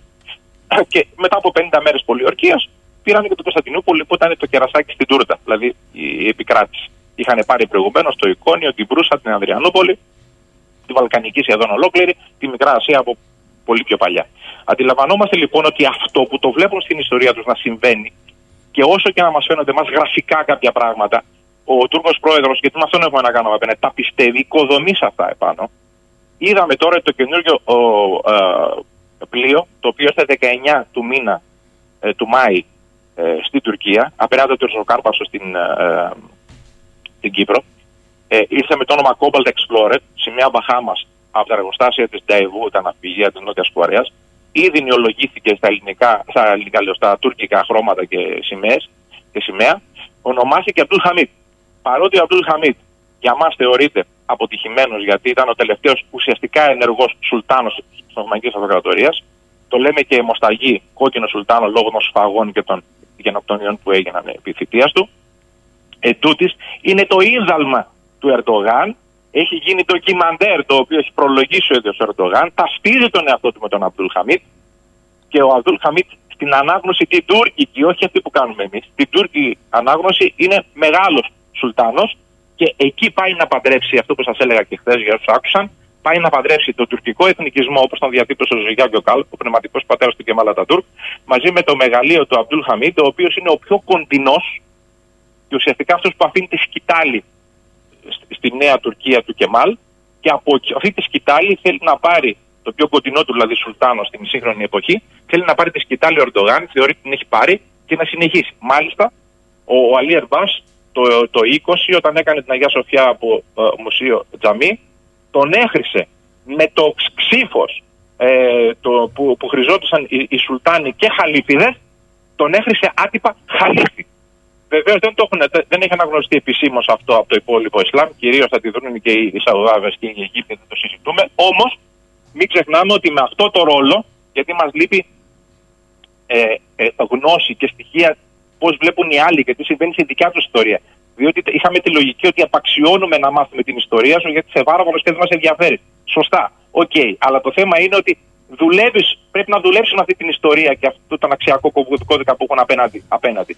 Και πρέπει να θυμόμαστε ότι οι Αμερικάνοι, οι Εγγλέζοι, οι Γάλλοι χρησιμοποιούσαν τον Σουλτάνο με την έννοια του Χαλιφή να στέλνει επιστολές και να επηρεάζει μουσουλμάνους σε, ε, σε κτίσεις τους και απικίες των υπολείπων Ευρωπαίων και Δυτικών που είχαν στην Ασία, π.χ. στην Ινδονησία.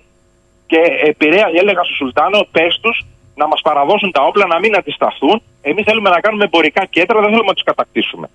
Και έστελνε ο Σουλτάνος ε, επιστολές τέτοιες ως χαλίφτη. Αυτό λοιπόν το, το, το, το, το βάθος, αυτή την, την, την, την, την διείσδυση που, που είχε η Οθωμανική Αυτοκρατορία διπλωματικά, γεωπολιτικά παγκοσμίως, ο, ο Τούρκος πρόεδρος θέλει να αναστήσει. Το παλεύει, δεν του βγαίνει, θέλει να το βγάλει και σε επίπεδο τουρκογενών λαών με κοινό πολιτισμό και κοινή γλώσσα που φτάνουν μέχρι τους Ουιγούρους της Κίνας, όλα τα Ιστάν, Τουρκμενιστάν, Τατζικιστάν, Καζακστάν, Αζερβαϊτζάν, όλα τα Ιστάν που έχουν ρίζα τουρκική γλώσσα. Γι' αυτό κάνει συγκεντρώσεις όλα τα τελευταία 20 χρόνια υπουργών πολιτισμού και παιδείας στην Τουρκία, προσπαθώντας να τους οδηγητήσει, λέγοντας ότι ο λύτερο, ο ηγέτης του παντουρκισμού είναι η Τουρκία. Φωνάζει και Βαλκάνιου μουσουλμάνους, ο οποίου θεωρεί Τούρκου. Ε, δεν τον δέχονται, δηλαδή πάνε, έχουν καλές σχέσεις μαζί του, αλλά δεν τον αποδέχονται. Και μάλιστα το, το αντικρούν ότι η Τουρκία, οι Τουρκομάνοι ουσιαστικά, είναι από τα σύνορα της Τουρκίας και πιο ανατολικά, πιο πίσω.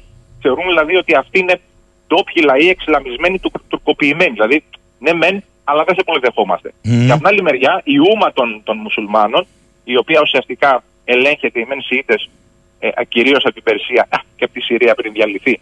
Αλλά ο, ο Σουνιτισμός και τα Σουνιταρικά, δηλαδή και οι αιρέσεις του και οι υποδιαιρέσεις τους, ελέγχονται ε, και από τη Σαουδική Αραβία αλλά και από την Αίγυπτο πάρα πολύ. Και μην ξεχνάμε ότι ο μεγαλύτερος μουσουλμανικός συγκεντρωμένος πληθυσμός είναι στην Ινδονησία. Δηλαδή παίζει τεράστιο ρόλο και η διείσδυση που έκανε και κάνει και ακαδημαϊκά με πανεπιστήμια και σχολές ε, ναυτικ, ναυτικών σπουδών κτλ. στην Ινδονησία η Τουρκία. Και εκεί πέρα νομίζω έχει πρώτο διδάξιο του Ταβούτογλου σε πανεπιστήμιο. Όλη αυτή λοιπόν τη διείσδυση προσπαθεί να κάνει και εκεί. Η ούμα των μουσουλμάνων δεν την αποδέχεται, διότι θεωρούν ότι δεν είναι φυσικοί μουσουλμάνοι, ότι είναι εκμουσουλμανισμένοι σαμάνοι, οι προγονείς τους δηλαδή οι Τούρκοι, όντως, με, με ιερό σύμβολο το, το λύκο, βλέπε γκρίζο λύκο, τον γερανό, το πουλί τούρνα, τούρνα λέγεται, το γνωστό τραγούδι που ξέρουμε και εμείς τούρνα, τούρνα κτλ. Είναι ο γερανός, ε, το τοτέμ τους δηλαδή, και τον Θεό Τάνρη, που είναι συνώνυμο του Αλάχ για αυτούς, αλλά σήμαινε τότε Θεός κεραυνό έχει πιο πολλά χαρακτηριστικά κοντά στο Δία, ε, σαν εμάς. Ε, και στην, στον γενέθλιο μύθο τους και ιστορία για το πώς γεννήθηκε η Τουρκία, ε, σχετίζεται με μια λίκαινα που βίζαξε δύο ε, ορφανά παιδιά, δηλαδή προσωμιάζει, χωρίς να έχουν έτσι επαφή ποτέ, με την ε, ιστορία και την μυθολογία της Ρώμης, για το Ρωμίλο και το Ρώμο. Ε, το πώς μεγάλωσαν και γεννήθηκαν οι Τούρκοι, οι οποίοι ανήκαν σε μια ευρύτερη τουρκομογγολική, τουρκομανική ε, ομάδα που οι Κινέζοι φοβόντουσαν και κρατούσαν πίσω από, τα συνικά τείχη, πίσω από το συνικό τείχος. Και αυτό έγινε και το συνικό τείχος. Όλο αυτό λοιπόν, το οποίο στην Ελλάδα δεν το διδασκόμαστε και δεν είναι κανένας υποχρεωμένος, αν δεν είναι ειδικό, να τα γνωρίζει, ούτε η γνώση αποκτάται ε, επειδή διάβασα ένα άρθρο στο Ιντερνετ, στο διαδίκτυο. Ε, κάποιοι έχουμε αφιέρωση 40 χρόνια ζωής, πολλά χρήματα για να αποκτήσουμε τη γνώση, πολλά ταξίδια και πολλή έρευνα σε πρωτότυπα. Κείμενα για να μάθουμε και τη γλώσσα να καταλαβαίνουμε με ποιους μιλάμε απέναντι. Ε, αυτό λοιπόν όπου, που λέω και χθες και σήμερα δεν είναι δικές μου εικασίες ή μπορεί να ήταν στο παρελθόν δικές μου εικασίες από αυτά που γνώριζα. Πλέον είναι πασίδηλα δηλωμένα από τον Ερντογάν. Ο αν θα του βγει είναι άλλο καπέλο. Το τι θα κάνουν σε μια μεταερντογανική εποχή άλλοι ηγέτες της είναι άλλο καπέλο.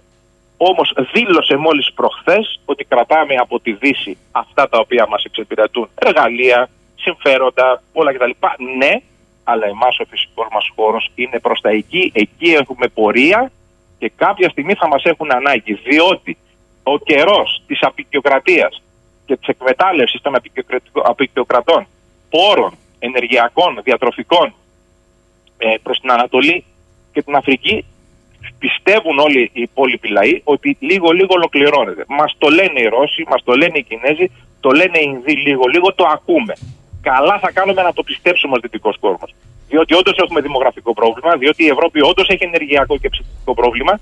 Δεν ξέρω πώς θα λυθεί και από εκεί και πέρα, αν επαναληφθεί αυτό που συνέβη από το 1071 μέχρι το 1453, αργά αλλά σταθερά και επώδυνα, δεν θα αρέσει καθόλου στις μελλοντικές γενιές, τα παιδιά, τα εγγόνια, τα δυσέγγονά μας αυτό το οποίο έρχεται. Δεν θα γίνει αύριο αυτό το οποίο λέει ο Ερντογάν εγώ και δεν είναι και σίγουρο ότι θα αποδώσει. Αλλά εκεί έχουν στρέψει. Μάλιστα. Πατάνε ακόμα σε δύο βάρκες. Αυτό πρέπει να το κατανοήσουμε, μας αρέσει, δεν μας αρέσει, και ό,τι αιτιάσεις και δικαιολογίες και να βρίσκουμε. Μα ο Τάδε είπε έτσι, ο άλλος είπε έτσι. Ναι, αυτή τη στιγμή είναι η εξαίρεση. 99% των αναλυτών, στρατιωτικών, γεωπολιτικών, διεθνολόγων κτλ.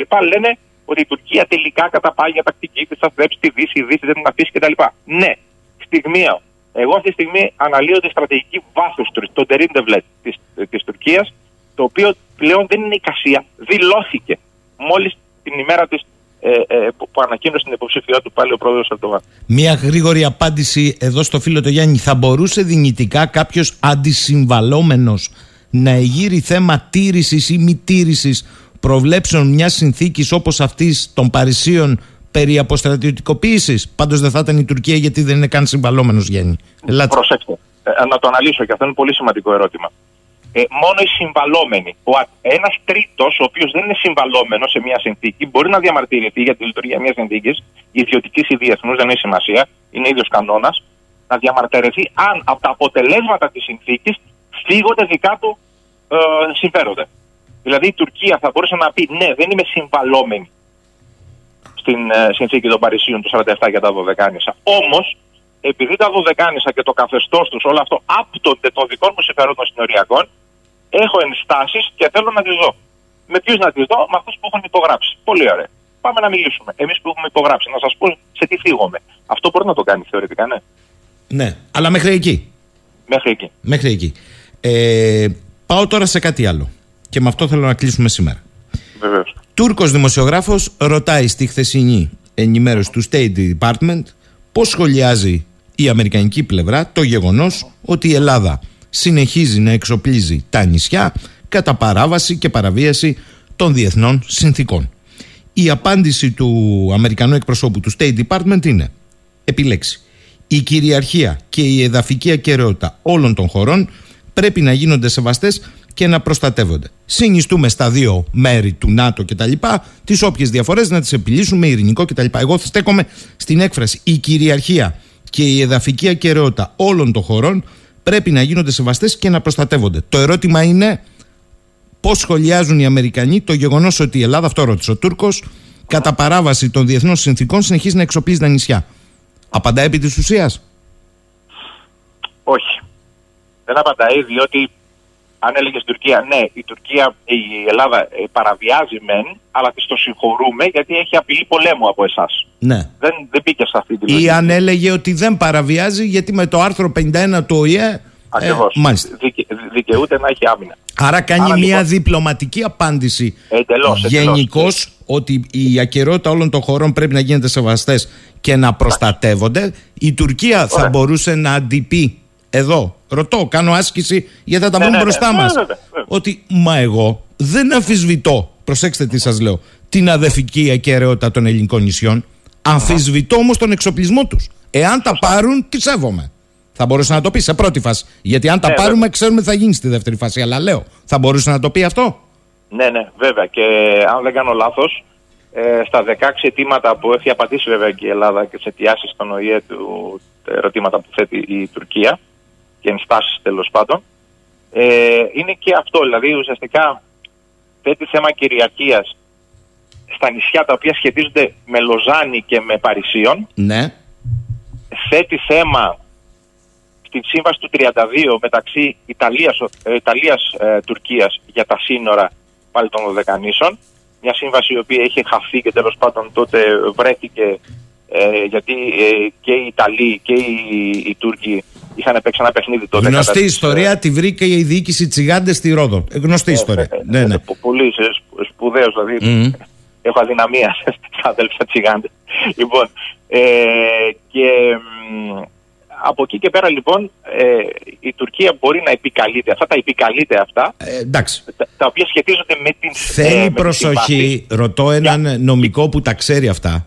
Θέλει ναι, ναι. προσοχή στις διατυπώσεις. Η Τουρκία Απόλυτα. σε Και το πρώτη κόμμα. φάση, μπράβο, σε πρώτη φάση λέει κάτι πολύ πονηρά. Δεν λέει ότι εγώ αμφισβητώ την εδαφική κυριαρχία της Ελλάδας στα νησιά. Την αμφισβητώ πότε; Όταν αυτή συνεχίζει να εξοπλίζει κατά παράβαση των συνδικών. Δηλαδή, αν δεν τα εξοπλίζεις και τα πάρεις, τη σέβομαι. Αυτό λέει σε Ναι. πρώτη φάση. Έτσι. σε πρώτη φάση. Και έχει και μια δεύτερη ανάγνωση. Αμφισβητώ το τρόπο που επήλθε η κυριαρχία σε συγκεκριμένα νησιά Μάλιστα. που σου επήλθε η κυριαρχία βάσει Λοζάνης και, και, και Παρισίων. Όμως ξεχνάει ότι στη- στη μέση συνθήκη των Παρισίων δεν προήλθαν από, την, από τους Τούρκους σε εμάς, προήλθαν μέσα από τους Ιταλούς σε εμάς, ως χαμένους του Δεύτερου Παγκοσμίου Πολέμου, ε, και ότι τα νησιά τα οποία επικαλείται έχουν απελευθερωθεί στους Βαλκανικούς πολέμους το 12-13 ε, με, με πόλεμο και όχι απλά με συνθήκες. Σωστά. Ε, άρα λοιπόν υπάρχουν παράμετροι, νομίζω, νομίζω, να σας πω την αλήθεια δεν έχω δει τι... τι το Κύριε φάκελο. Σταθακόπουλε, θέλω να σας ρωτήσω λοιπόν κλείνοντας. Ένας Έλληνας πρεσβευτής, χθες ο κ. αιφαντη μέσα σε όλα αυτά που ακούγονται, πώς η Τουρκία προσπαθεί να μοχλέψει, έχει αναφέρει γραπτός το εξής σενάριο. Σε αυτό το κλίμα λοιπόν, ξαφνικά η Τουρκία κάνει μία αποβατική ενέργεια. Σενάριο, έτσι.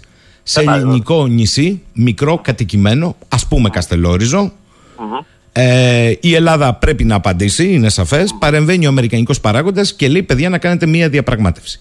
Η Τουρκία λοιπόν ανακοινώνει. Αποχωρούν τα στρατεύματα, δεν διεκδικούμε το νησί, το Καστελόριζο, αλλά αποχωρεί και ο εξοπλισμός από πάνω. Και καταλήγουμε σε μία συμφωνία. Πώς το ακούτε αυτό, Ναι, ε, υποκειμενικά συμφωνώ.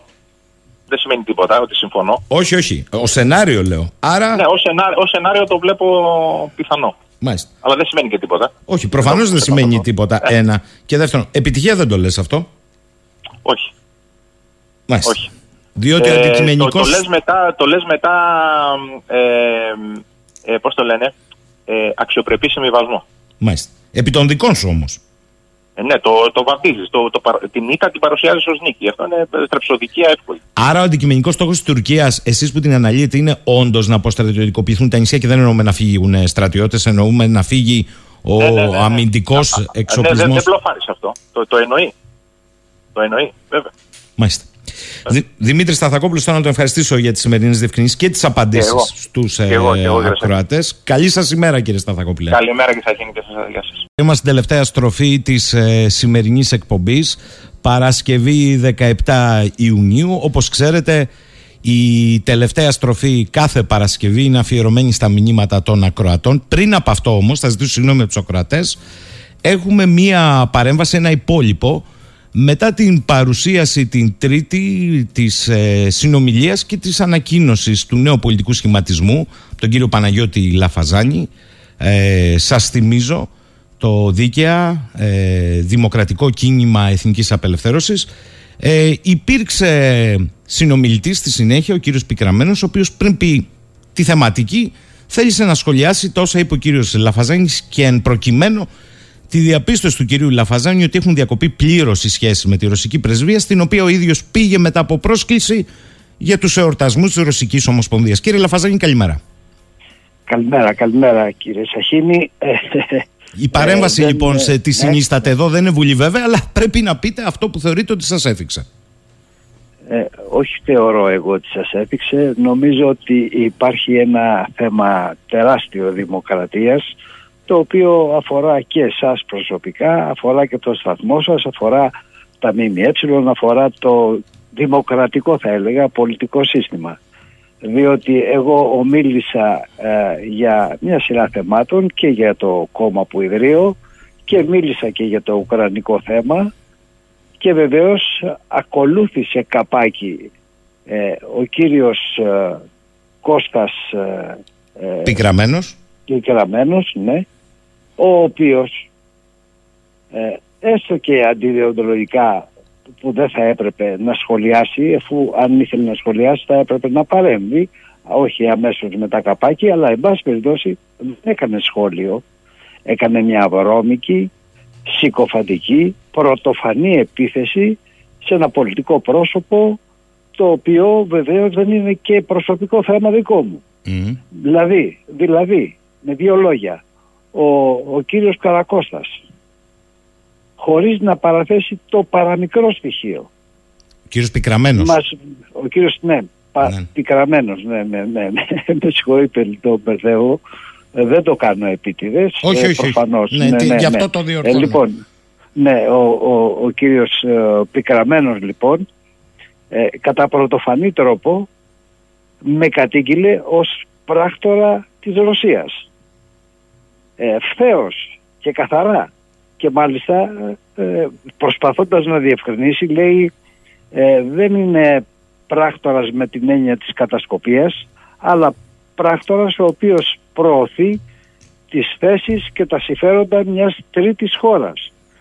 Δηλαδή εγώ κάνοντας εκτιμήσεις για το ουκρανικό θέμα και αποδίδοντας την ευθύνη για τον πόλεμο στη ΣΥΠΑ και το ΝΑΤΟ είμαι πράκτορας κατά τον ε, κύριο Καρακώστα πράκτορας Πικραμένο, της Ρωσίας. τον κύριο Πικραμένο, Πικραμένο, ναι, για να μην πικραμένο, δημιουργούνται... Πράκτορας ναι. της Ρωσίας. Πράκτορας της Ρωσίας. Έλεος.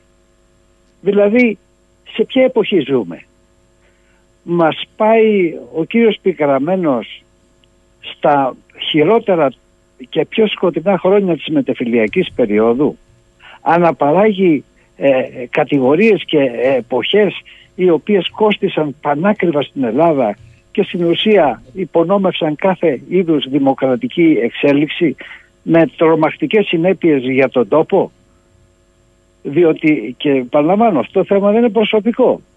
Διότι αν ξεκινήσει μια τέτοια κατασυκοφάντηση όσων έχουν παρόμοιες απόψεις με μένα και νομίζω ότι υπάρχει μεγάλη διάδοση αυτής της άποψης και μέσα στον ελληνικό λαό και μέσα στην ελληνική κοινο- κοινωνία αναντίστοιχη με τις θέσεις του κυρίαρχου πολιτικού συστήματος.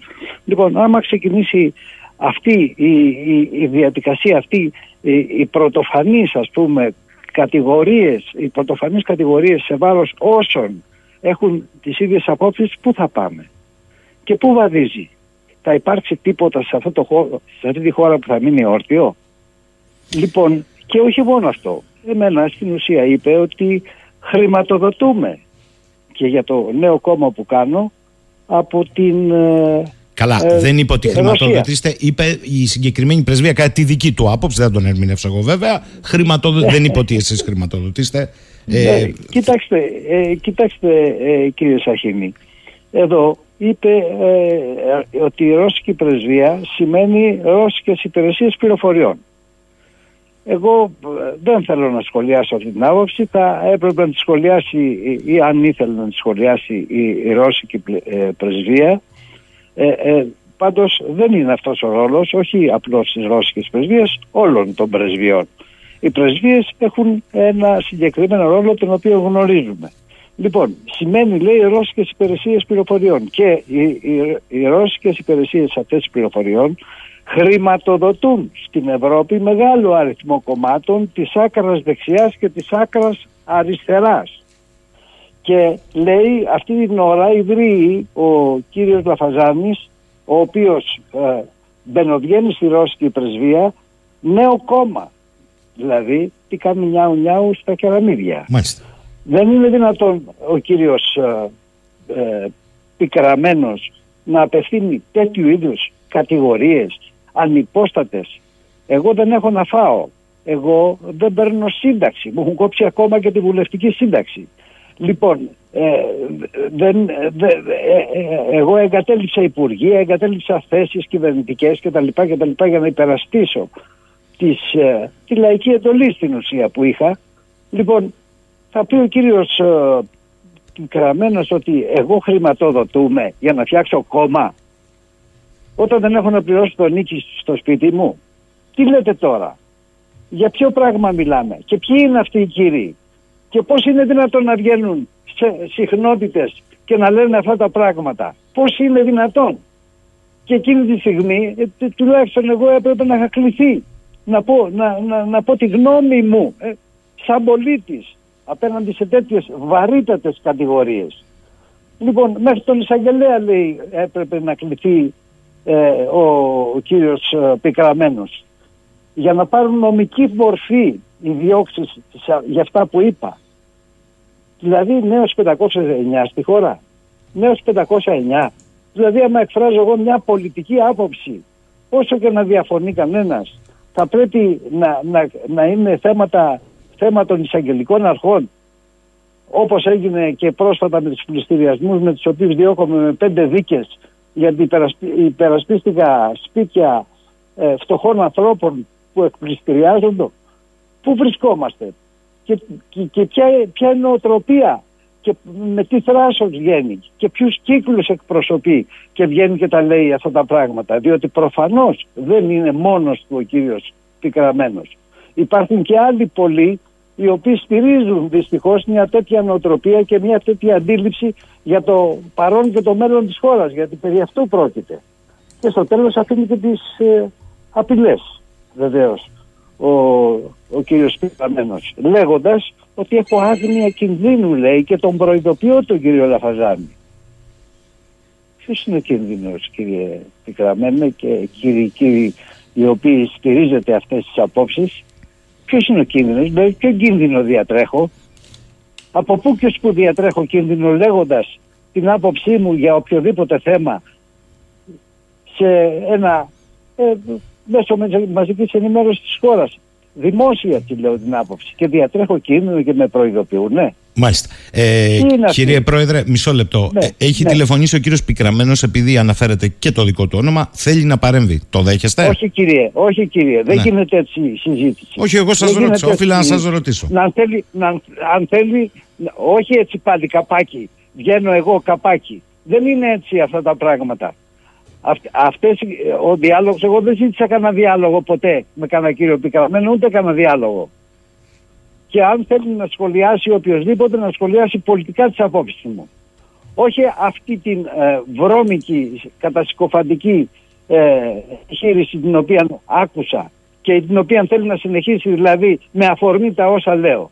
Αυτά που λέω είναι προφανή, είναι καταγεγραμμένα, είναι στη, συ- στη συνέντευξη την οποία είπε Ναι, και ναι. θα έχει τις νομικές συνέπειες, τις απαραίτητες τις οποίες, ε, στις οποίες θα προβώ. Η νομ- γιατί θα έχει νομική συνέχεια αυτή η, η υπόθεση. Δεν είναι δυνατόν ε, να σπηλώνεται μια ε, διαδρομή δεκαετιών από τα φοιτητικά μου χρόνια σε όλες τις κέρυες στιγμές της χώρας, σε όλους τους αγώνες της κτλ. με θυσίες, με ε, προσωπική ας πούμε, με προσωπικό κόστος χωρίς να επιδιώξω ούτε οφίτσια, ούτε θέσεις, ούτε καρέκλες λοιπόν ε, να σπηλώνονται κατά αυτόν τον τρόπο.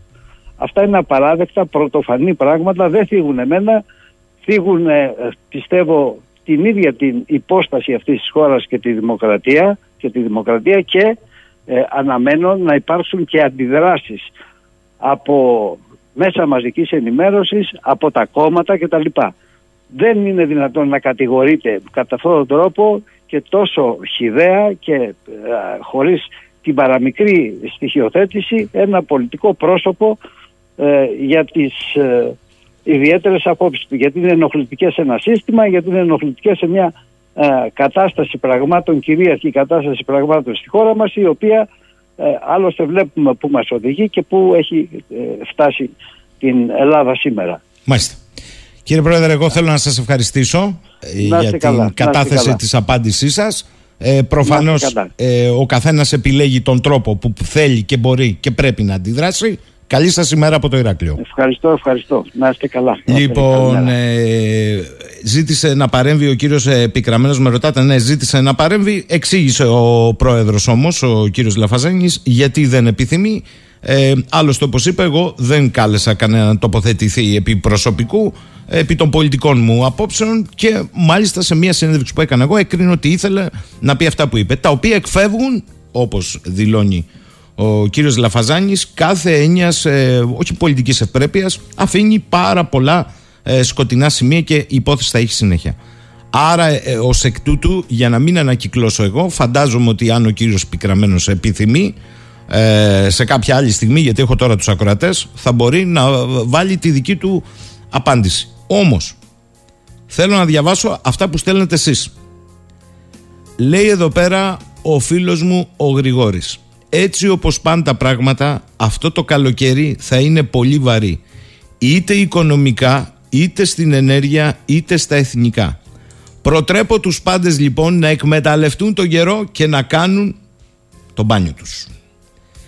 Άλλος, όλη την ίδια καραμέλα στην εποχή μας για μας τους πολίτες. Θίγεται η δημοκρατία δήθεν. Μάλιστα. Άλλος φίλος εδώ. Καλημέρα. Η εισαγωγή του Παντελή εξαιρετική. Σας παρακαλούμε περισσότερη συζήτηση γύρω από θέματα ιστορίας. Παιδιά αυτό δεν είναι. Το το έχετε ξαναγράψει. Θέλω να σας το πω δεν είναι απλό. Δεν είναι εδώ πέρα φροντιστήριο μαθημάτων ιστορίας. Όποτε μπορούμε θέτουμε και τα ζητήματα που έχουν ιστορική βάση.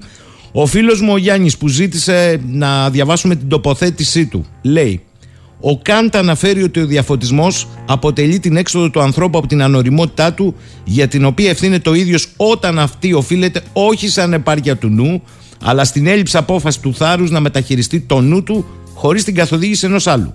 Απορρίπτεται λοιπόν η αυθεντία, επέρχεται η απομάγευση του κόσμου και η αποδεικτική διαδικασία καθιερώνεται ως ο μηχανισμός για την παραγωγή και την αποδοχή της γνώσης, ενώ ταυτόχρονα έρχεται στο προσκήνιο το υποκείμενο.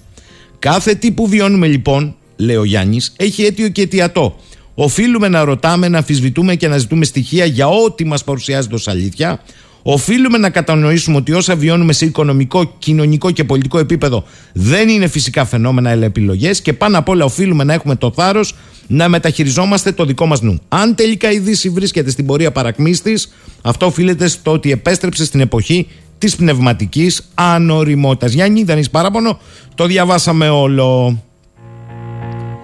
Ε, έχασε λέει τον κύριο Καλτσά ο Κούλης θα ήθελε να του πει κάτι ε, εν πάση περιπτώσει αν δεν πέσουν οι τρέχουσες τιμές λέει του χρηματιστηρίου ενέργειας είναι πιθανόν να έρθει ο ίδιος εκαθαριστικός με την ίδια ρήτρα σε τέσσερις μήνες σου απάντησε ναι λοιπόν ε, έχουμε τον κύριο Πικραμένο ναι Κύριε Πικραμένε, καλημέρα. Σας παρακαλώ πολύ, όμως πολύ σύντομα γιατί τελειώνει η εκπομπή. Τον έχουμε, έπεσε.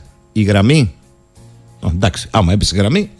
Λοιπόν, 11 και 50 πρώτα λεπτά. Α, Δευτέρα, με ρωτάτε πολύ. Τι να κάνω, παιδιά, τώρα έπεσε η γραμμή. Συμβαίνουν και αυτά.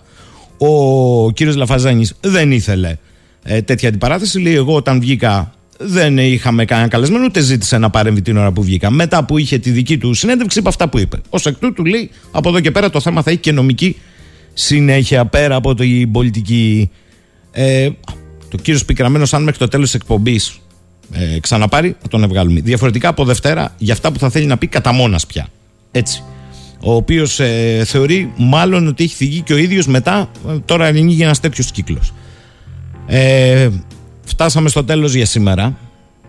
Να είστε όλοι καλά. Θα τα πούμε πρώτα ο Θεός Δευτέρα πρωί 10 και κάτι. Ανάβουν τα αίματα σιγά σιγά. Ναι, μου λέει εδώ πέρα ο Δημητράκης Γιώργη. Άστα, ανάβουν τα αίματα σιγά σιγά. Μύρισε εκλογές και θα μπούμε τώρα και σε τέτοιες αντιπαραθέσεις. Καλημέρα σε όλους.